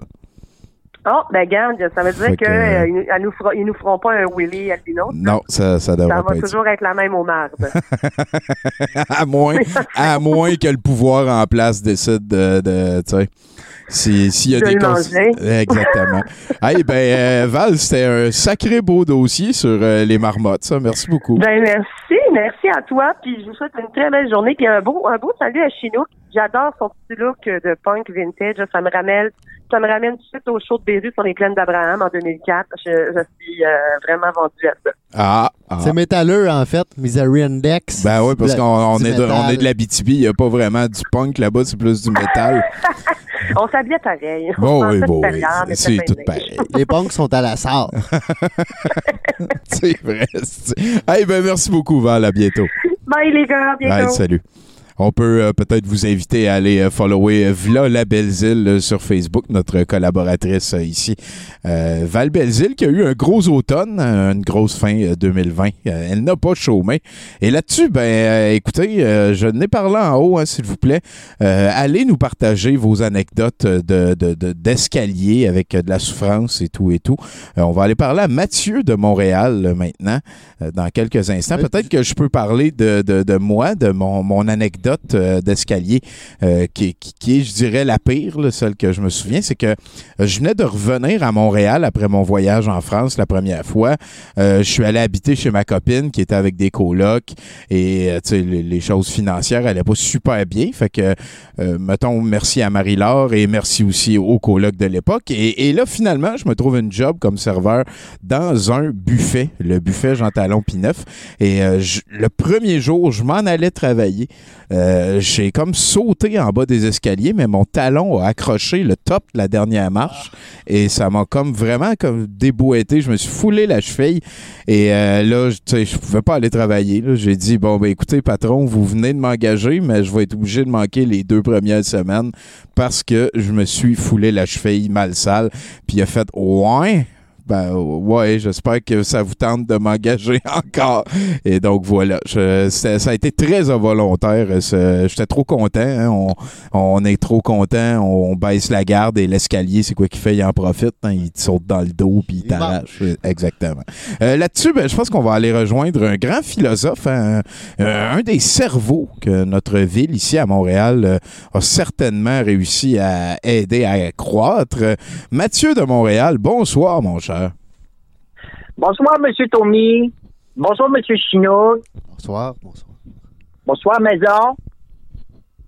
Voilà. Très content d'être avec vous ce soir, Tommy. Tommy, c'est un excellent programme. Je tiens à le dire, je tiens à le préciser. Excellent programme, ce soir. Hey, merci, merci. On a eu quand même eu une pointure, hein, un, un universitaire, docteur euh, en politique internationale. C'est quelqu'un qui aurait certainement pu jaser avec vous, mon cher euh, Mathieu de Montréal. Ah, absolument, monsieur. Ah, Absolument, monsieur Tommy. Moi, j'adore ça, les gens, euh, surtout quand je ne comprends pas la discussion. Et ce soir, j'ai été servi. Et euh, vers quel plan alternatif euh, nous amenez-nous ce soir? Ce soir, monsieur Tommy, j'aimerais vous dire que l'homme d'aujourd'hui est inconscient. L'homme d'aujourd'hui est inconscient. Et pourquoi il est inconscient? C'est une très bonne question à laquelle nous pourrons répondre une autre fois. Parce que lors de notre dernière conversation, Tommy, j'ai mentionné à plusieurs reprises que nous confondons trop souvent euh, la réalité et le fantasme de l'imaginaire. Ce qui a pour effet de conditionner l'homme d'aujourd'hui à être prisonnier de sa race. C'est-à-dire condamné à l'évolution par sa propre volonté d'agrandir le fossé entre son âme et son esprit. Euh, euh, J'ai envie de, de demander c'est quoi la différence entre les deux? Voilà! Le- je je vous ai entendu, M. Tommy. Votre silence résonnait. Il y a deux questions. Deux questions. La première étant qu'est-ce que l'âme? La seconde étant qu'est-ce que l'esprit? Ça me va. Ré- Récemment, un jeune homme racontait sur les réseaux sociaux que nous ne pouvons pas arrêter de penser. Oui. Et que Vous me voyez venir? Oui, oui, quand on pense à la pensée, c'est ta vie une autre pensée, oui. J'y arrive. Il disait que cela est dangereux pour la, pensée, la, la santé de nos cerveaux, M. Tony. Puisque lorsque l'on pense à la pensée, vient alors une autre pensée, celle de ne pas penser. Et cela s'accumulerait hein, comme une bactérie autour d'une stagnation, créant tout un écosystème de pensée. Une forme de bouchon de circulation de l'information psychique s'installerait, euh, résultant généralement en psychose, dissonance cognitive, achat compulsif et j'en passe. Et le jeune réveillé résumait cela en conseillant de ne pas trop penser. Et il avait raison. Il avait raison puisque l'homme est une mémoire. La mémoire de nos vies anciennes, celle de toute l'humanité, celle du savoir involutif de l'homme. Tout ce qui a été, tout ce qui est et tout ce qui sera, comme disait l'autre. Parce que, malgré ce que l'on pense, notre cerveau n'étant pas en mesure de concevoir une telle quantité, l'âme est une ma- matière finie. Oui. Et j'irais jusqu'à dire ceci, l'âme est une conception d'elle-même. en ce sens que tout ce qui existe vient enrichir l'expérience karmique pour éventuellement atteindre la sagesse nécessaire au transfert de la matière vers un autre corps. La pensée est de nature égocentrique, c'est-à-dire qu'elle est attirée par nos désirs, qu'ils soient conscients ou non. Il y aura toujours ben, ce qui est, ce qui a été et ce qui sera. Comprenez-vous? Oh, ouais. Je- J'étais pour dire pas toutes, mais euh, je demanderai à Chinook des précisions. Il est facile, M. Tommy, de dire créativité lorsque nous entendons un son, un son nouveau, hein, que nous voyons un style de peinture différent ou euh, une idée sous un angle qui ne nous était jamais apparu. Mais cela n'est que fabulation d'une créativité. Invariablement, cela est une construction originale, inspirée, certes, mais jamais au-delà de l'association des idées. La pensée qui pense à la pensée. puisque cela est une mémoire. Tandis que quand nous parlons de l'esprit, cela n'a rien à voir avec une pensée. Et encore moins une mémoire. Au moment où ce jeune éveillé nous expose avec grandiloquence que nous ne pouvons pas arrêter de penser, cela me fâche. Cela me fâche. Je me dis, ça y est, l'homme d'aujourd'hui a réussi une fois de plus à se déstabiliser lui-même.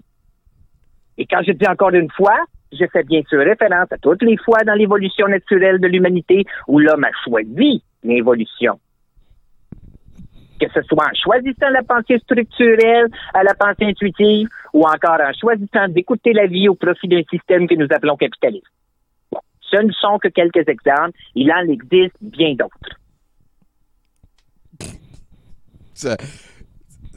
Bref.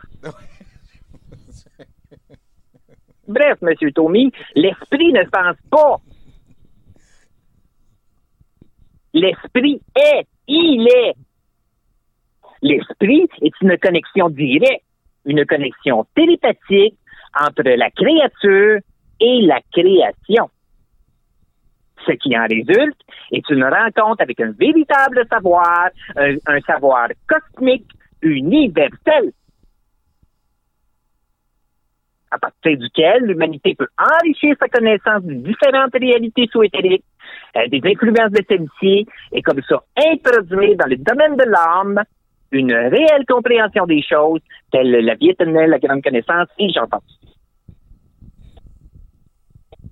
Nous pourrions donc résumer cela ainsi.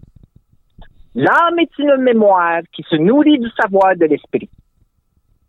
L'esprit est une connexion divine qui permet à l'âme d'enrichir sa connaissance des phénomènes réels de l'expérience humaine dans le but d'atteindre la sagesse nécessaire au transfert de la matière vers un autre corps. Voilà. C'est la vie. Ça, ça fait beaucoup de mots. Ça fait vraiment beaucoup de mots. Alors, vous, vous pourrez, vous pourrez réécouter cela. Euh, ralentissez-le si vous voulez. Mais, mais euh, quelle est la solution pour l'homme moderne? Ah, Tommy, je le savais, Monsieur Tommy, vous poseriez la question. Eh bien, l'homme moderne, l'homme inconscient, n'a aucune solution pour atteindre la sagesse nécessaire au transfert de la matière vers un autre corps. Il faut entrer en lui-même, visiter ses zones occultes et vaincre tous ses démons. Pour cela arriver, l'homme nouveau établira une connexion directe, télépathique entre son âme et son esprit. J'espère que j'ai été plus clair. Donc, on doit explorer notre zone rectale, c'est Non, ça? non, nos zones obscures. Non, c'est c'est zones occultes, c'est à l'intérieur. Euh, L'homme moderne, Voilà. l'homme moderne doit entrer en lui-même, visiter ses zones occultes et vaincre tous ses démons. Voilà. Tout simple. Écoute. euh, Tout simple. Tout simple. Euh, de- Merci beaucoup, euh, Mathieu de Montréal. Euh, est-ce que, est-ce que vous avez un site où vous vendez des formations pour peut-être aider les gens euh, qui aimeraient ça euh, donner de l'argent à quelqu'un qui dit des mots qui sont longs? Pas du tout, Monsieur Tommy. Moi, je me tiens dans les parcs, sur le bord de la rue. Euh, et voilà, vous pouvez me rencontrer comme ça dans un bar quand cela sera ouvert. Et j'en passe. Et voilà. Ben, écoutez, merci beaucoup. Euh, ça-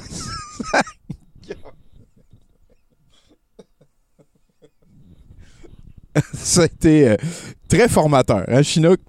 Oh ouais, moi c'est euh, ben comme qu'il dit au début, si j'ai bien compris, vu qu'on si je comprends rien, ça veut dire que j'ai grandi. C'est un peu ça. C'est un peu ça. Il va falloir le réécouter, je pense.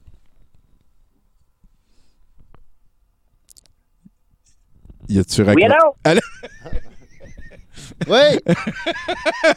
Euh, merci beaucoup, Mathieu de Montréal. On espère vous croiser dans un parc. Ça, Montréal. Très plaisir, Monsieur Tommy. Je rappellerai. Je rappellerai. Bye bye. Bye. Ah, peut-être. Ah, peut-être qu'on aurait pu avoir euh, une expérience euh, d'escalier euh, 5D, là, ou une affaire de même de métapsyché. Ah là là, Chinook. Il nous reste juste un chroniqueur avant d'aller vers le set de VJ. Et sais-tu quoi? C'est- Tu sais quoi qui est vraiment, vraiment, vraiment hot? C'est que le chroniqueur qui nous reste, mon Chinook, c'est notre amie Florence, qui est aussi Ah, la VJ ce ben soir, ouais. Colin, que ça donne bien. Bonsoir, Florence. Bonsoir, bonsoir. Tout est dans tout. Tout. Ben écoute, euh, c'est comme si tout était planifié. Yes, comme si c'était tout planifié, effectivement. Ben, Est-ce que tu euh, as une chronique où tu as mis 100% de tes efforts sur le set de VJ? Euh, oui et oui. J'ai une chronique et j'ai mis 100% de mes efforts sur euh, mon set de VJ, mais j'ai aussi une chronique pour vous. Ben, Fait écoute, que, euh, on, est, on est très content de ça, tout le monde. Euh, je- écoute, j'écoute. Si tu as une histoire d'escalier, tu peux la raconter aussi. Ah, euh, j'ai une histoire d'escalier, mais je vais vous d'abord faire la chronique, puis après ça, je raconterai mon histoire d'escalier. Alors, euh, nous embarquons avec Bigoudi Boucle Brune et l'être tubercule.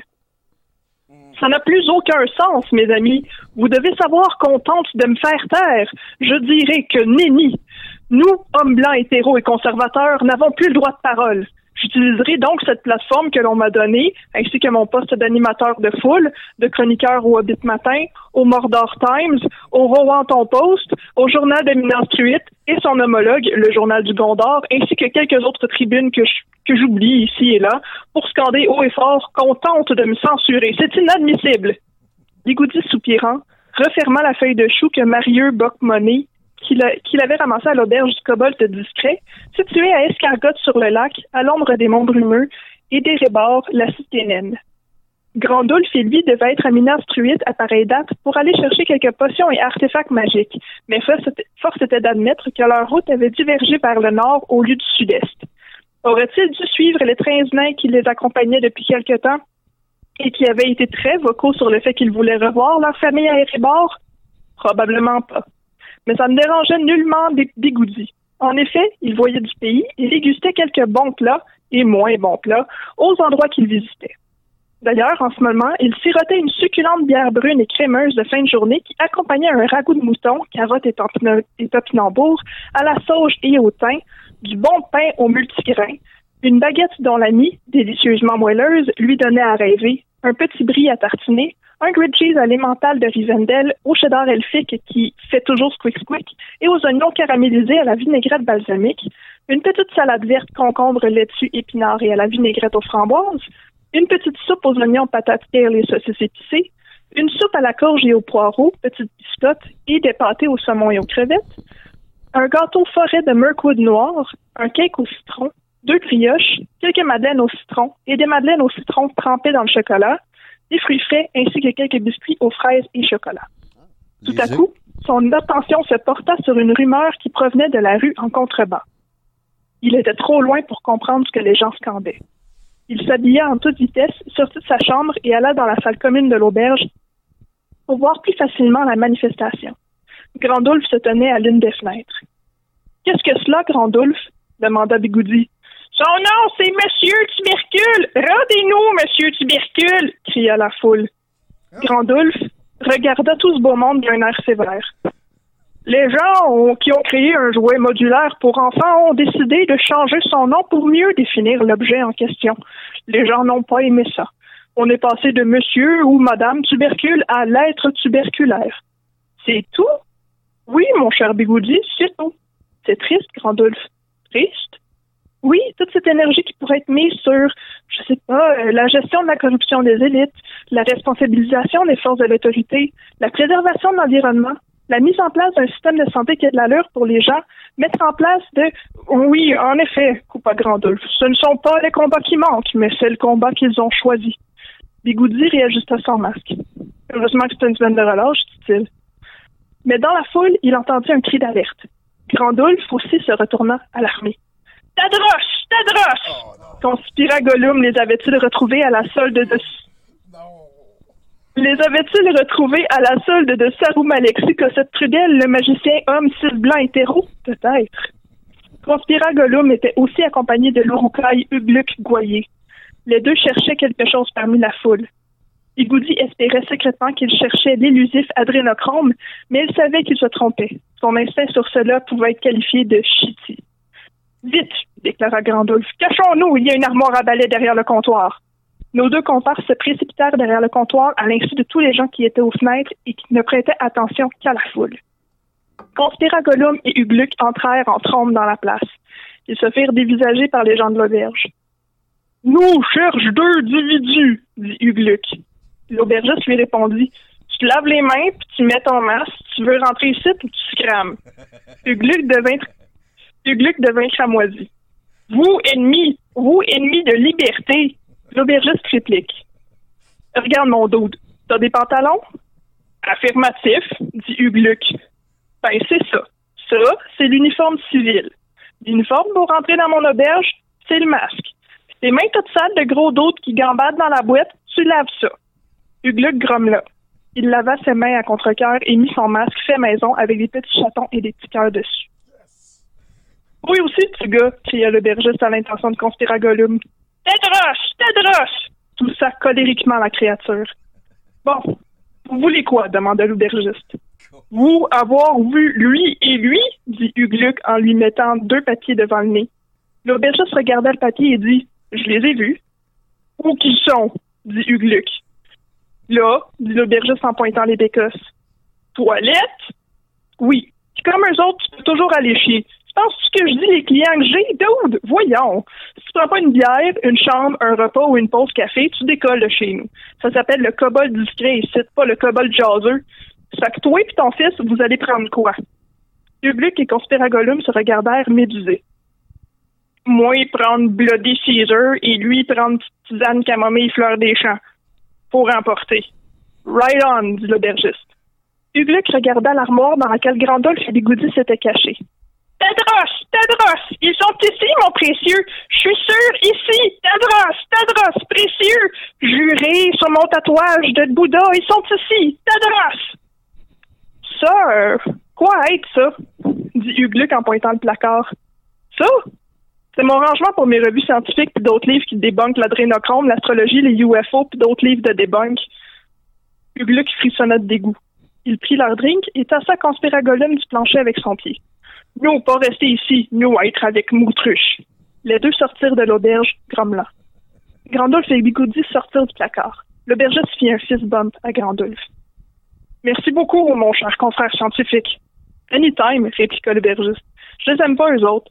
N'importe quel autre conspirationniste serait passé ici que je l'aurais accueilli, mais pas ces deux-là. Je vous encourage à prendre vos affaires, à aller chercher vos amis à Erebor et à reprendre la route vers Minas. Vous avez une longue route à faire pour obtenir votre vaccin, Grandolphe. Oui, je le sais. Mais au moins, dès qu'on y sera, ce sera sûrement aussi au tour de mes amis de se faire vacciner. J'ai si hâte d'avoir mon update pour mon autisme, dit alors Bigoudi. Les trois compères rirent de bon cœur. L'aubergiste leur offrit son nouveau drink, liqueur de banane et Appleton Estate, qu'il avait renommé République de banane. Ils sirotèrent la, la boisson sur le balcon de leurs chambres respectives, sans masque, mais complètement distancés, en regardant le soleil se coucher sur escargot sur le lac, une lueur d'espoir réchauffant le cœur de Bigoudi. Fin de l'aventure. Wow. Wow. Yes. Mesdames et messieurs, je pense que ça vaut la peine de sortir euh, une batch de globaux pour Florence. C'était de toute beauté. Puis euh, d'ailleurs, euh, j'ai réalisé en écoutant ça, très content euh, du retour de Conspira Gollum, euh, dans le sens que c'est un bon méchant. Yes. Mais je veux dire, dans ton univers, dans tous tes univers, tout le monde passe le temps à cuisiner, c'est sûr, tout le temps. Euh, oui, ben disons que Bigoudi cuisine très peu, mais euh, il s'en va beaucoup dans les auberges où on cuisine pour lui. Ah voilà, bon, ok, c'est sûr. ah là là. Ben écoute, euh, Florence, peut-être tu peux nous parler un petit peu de ton set de VJ qu'on s'en va écouter. Euh, oui, en fait, euh, j'ai j'ai comme un peu exagéré sur les chats dans mon set de VJ. Euh, Il y a aussi, euh, en fait, j'ai fait le tour des TikTok, fait que j'ai ramassé pas mal de TikTok. Et euh, j'ai aussi quelque chose qui vient du Brésil, un clip qui vient du Brésil avec une un spoof de ce clip-là avec Bolsonaro, le président brésilien, que Ah. j'ai beaucoup ri. OK. Et bon, je ben, fais un je fais un petit retour sur Game of Thrones et le jeu de rôle de D&D. euh, Merci beaucoup, Florence. J'aime ça, moi, ça, les. L'espèce de, de, de surcroît, il y en a de plus en plus de, de, représentations de jeux de rôle dans, autant sur des canaux YouTube, on dirait qu'il y en a plus. Il y a une gang en Nouvelle-Zélande, ils font ça. Là, puis euh, c'est Vin Mhm. Diesel hein, qui a pavé la voie. Oui, c'est seulement lui. Seulement lui, tout seul, euh, face euh, pour la famille, hein, qui- c'est ça qu'il aurait dit. Seul contre l'adversité. Pour la famille. Hey, euh, merci beaucoup, Florence. Euh, J'ai très Ça me hâte. fait plaisir. Et puis, euh, ben, merci aussi d'avoir participé à Douteux la nuit hier. J'ai vraiment eu beaucoup de plaisir. Oui, c'était très hot. C'était vraiment drôle. Euh, puis d'ailleurs, j'ai pas découpé le bout de Solidarité parce que je veux pas qu'il y ait des fans de Jean-Jacques Crèvecoeur qui se rendent compte que c'est ça notre compte puis que ça accélère le processus qu'on se fait spotter. Ah, ben là, il n'y a pas de souci. De toute façon, moi, j'apporterai toujours euh, l'orignal dans mon cœur. Ah, écoute, on était immornial jusqu'au bout de la Yes. Hey, merci Florence, à bientôt. Ça fait plaisir. Bye! Hey, bye. Et si ça apprécie, ben c'est vrai, j'ai oublié de, de demander à Florence ce- son expérience d'escalier. Écoute, euh, ça nous amène là. Ben, j'en ai parlé deux, trois fois cette, euh, cette émission-ci, mais j'ai eu vraiment beaucoup de plaisir hier à, à Douteux la nuit. Puis pour euh, regarder ça, il faut que vous euh, vous abonniez à notre Patreon. Euh, c'est la grosse manière euh, de, de- d'être euh, de monétiser l'aventure. Euh, voilà, là, pourquoi ça n'a pas marché quand j'ai écrit Patreon? En tout cas, merci. Merci tout le monde d'avoir euh, participé à l'émission. Merci Chinook. Euh, merci à Paul Walker. Merci à Paul Walker. merci aussi au G.I. Joe. hein. On, a quand même euh, écouté beaucoup de G.I. Joe. Merci à tous les chroniqueurs. Un merci particulier à notre invité, Stéphane Roussel. Euh, il n'y avait rien à plugger. Fait que le gars était là juste par euh, passion et tout. J'ai beaucoup de... re- Voilà, merci. J'ai beaucoup de respect pour les gens qui, qui respectent la motivation, je pourrais dire. Euh, ça va nous amener donc de l'autre côté de la chanson que je vous mets. C'est le remix euh, de, de, Nathan de la chanson de Kevin Wallace. Fait que c'est son remix à lui. Je vais la laisser dans le montage final. On va aller vers le set de VJ ensuite. Euh, sinon, ben euh, voilà. Hein, ah, c'est ça, j'oublie aussi de remercier nos amis de podcast.com.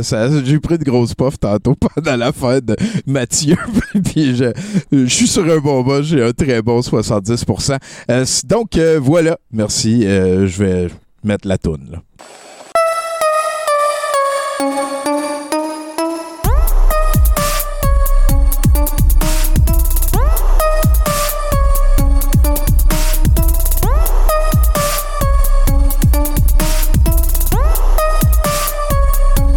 téléphone le temps pour l'humanité de ressaisir sa dignité puis de se lever depuis déjà trop longtemps. Cette race est opprimée nous devons improviser pour que les choses puissent changer se fier qu'à nous-mêmes quand constitution est contrôlée. L'être humain les deux pieds loin à la croisée des chemins. Qui take it easy bien relax à s'allumer un joint. Sachant très bien que l'horizon va bien plus loin. Que le cul de sac de mon projet sans lendemain. Le projet international des vilains gobelins.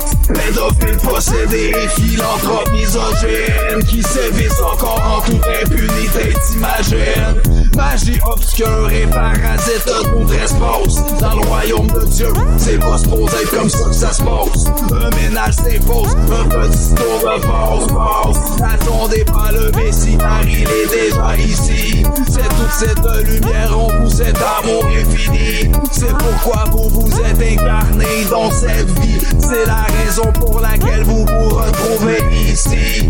La grande révolution a commencé aujourd'hui. Le temps pour l'humanité de ressaisir sa dignité puis de se lever. Depuis déjà trop longtemps, cette race est opprimée. Nous devons improviser pour que les choses puissent changer. Se fie qu'à nous-mêmes, car l'opposition est contrôlée. Masque obligatoire à l'échelle de la planète. Avec un affaire d'en face de même, t'es là. Le frog baissé avec du purel des bobettes. Dis-moi nom de pucat que t'es censé être une lopette. Me semble t'avais plus de courage quand t'étais bombette. La corruption, une gracieuseté de la Gestapo. Propagande à la radio, en ratio ou en stéréo. Ils nous disent que c'est un héros, mais on sait tous que c'est un zéro. Qui nous mène dans son bateau, sous NWO. Et qui tient bien gros à ce qu'il y a du fluor dans l'eau. Les moutons lobotomisés, victimes de ce système. Qui pensent encore que deux tours défaités par Ben Laden. Font déjà la fuite pour se faire injecter dans leur veine. Un cocktail mijoté pour saboter la race humaine. Une dose d'OZM pour venir profiter ton ADN. Trans, transsexuel, transhumaniste. Transition de la vie en quelque chose de factice. L'intelligence artificielle, c'est la ligne directrice. La stérilisation la race humaine et sa complice. Où sont les molles? Où sont-ils? Partout tête? Il est le temps pour l'humanité. De ressaisir sa dignité, puis de se lever. Depuis déjà trop longtemps, cette race est opprimée. Nous devons improviser pour que les autres puissent changer. Se fier qu'à nous-mêmes, car le jour est arrivé. Et là, nos matériaux clandestins sont saupoudrés. Depuis maintenant déjà plusieurs dizaines d'années, les cellules ont tendance à des bioaccumuler et améliorant par conséquent la conductibilité des ondes électromagnétiques pulsées. La technologie fait déjà bien partie de ta vie. En bonne compagnie de ton cellulaire jour et nuit. Moi, mon dernier téléphone, je l'ai démoli. C'est un peu que plus grande nouvelle à mes amis. Je communique désormais par télépathie. Wake the fuck, wake, wake the fuck up. Encore rien vu si tu trouves des jeux soft fucked up. C'est le nouvel ordre qui vient cogner à ta porte. Prends ta température puis vois comment tu te comportes. T'as-tu bien choisi ton masque? Y'en a toutes les sortes. Une du monde véritable, y'en a d'autres qui sont corrompus. Les indésirables sont pas mal tous déjà vendus. Et les meilleurs, on les trouve trop souvent pendus.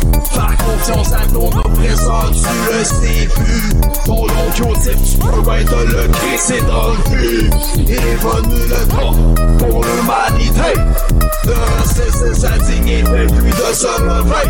Depuis déjà trop longtemps, cette race est opprimée. Nous devons improviser pour que les choses puissent changer. Chère humanité, le jour est arrivé. Wow! Le passé et le futur est conjugué à douteux.org. Mon nom est Mario Bélanger et n'oubliez jamais.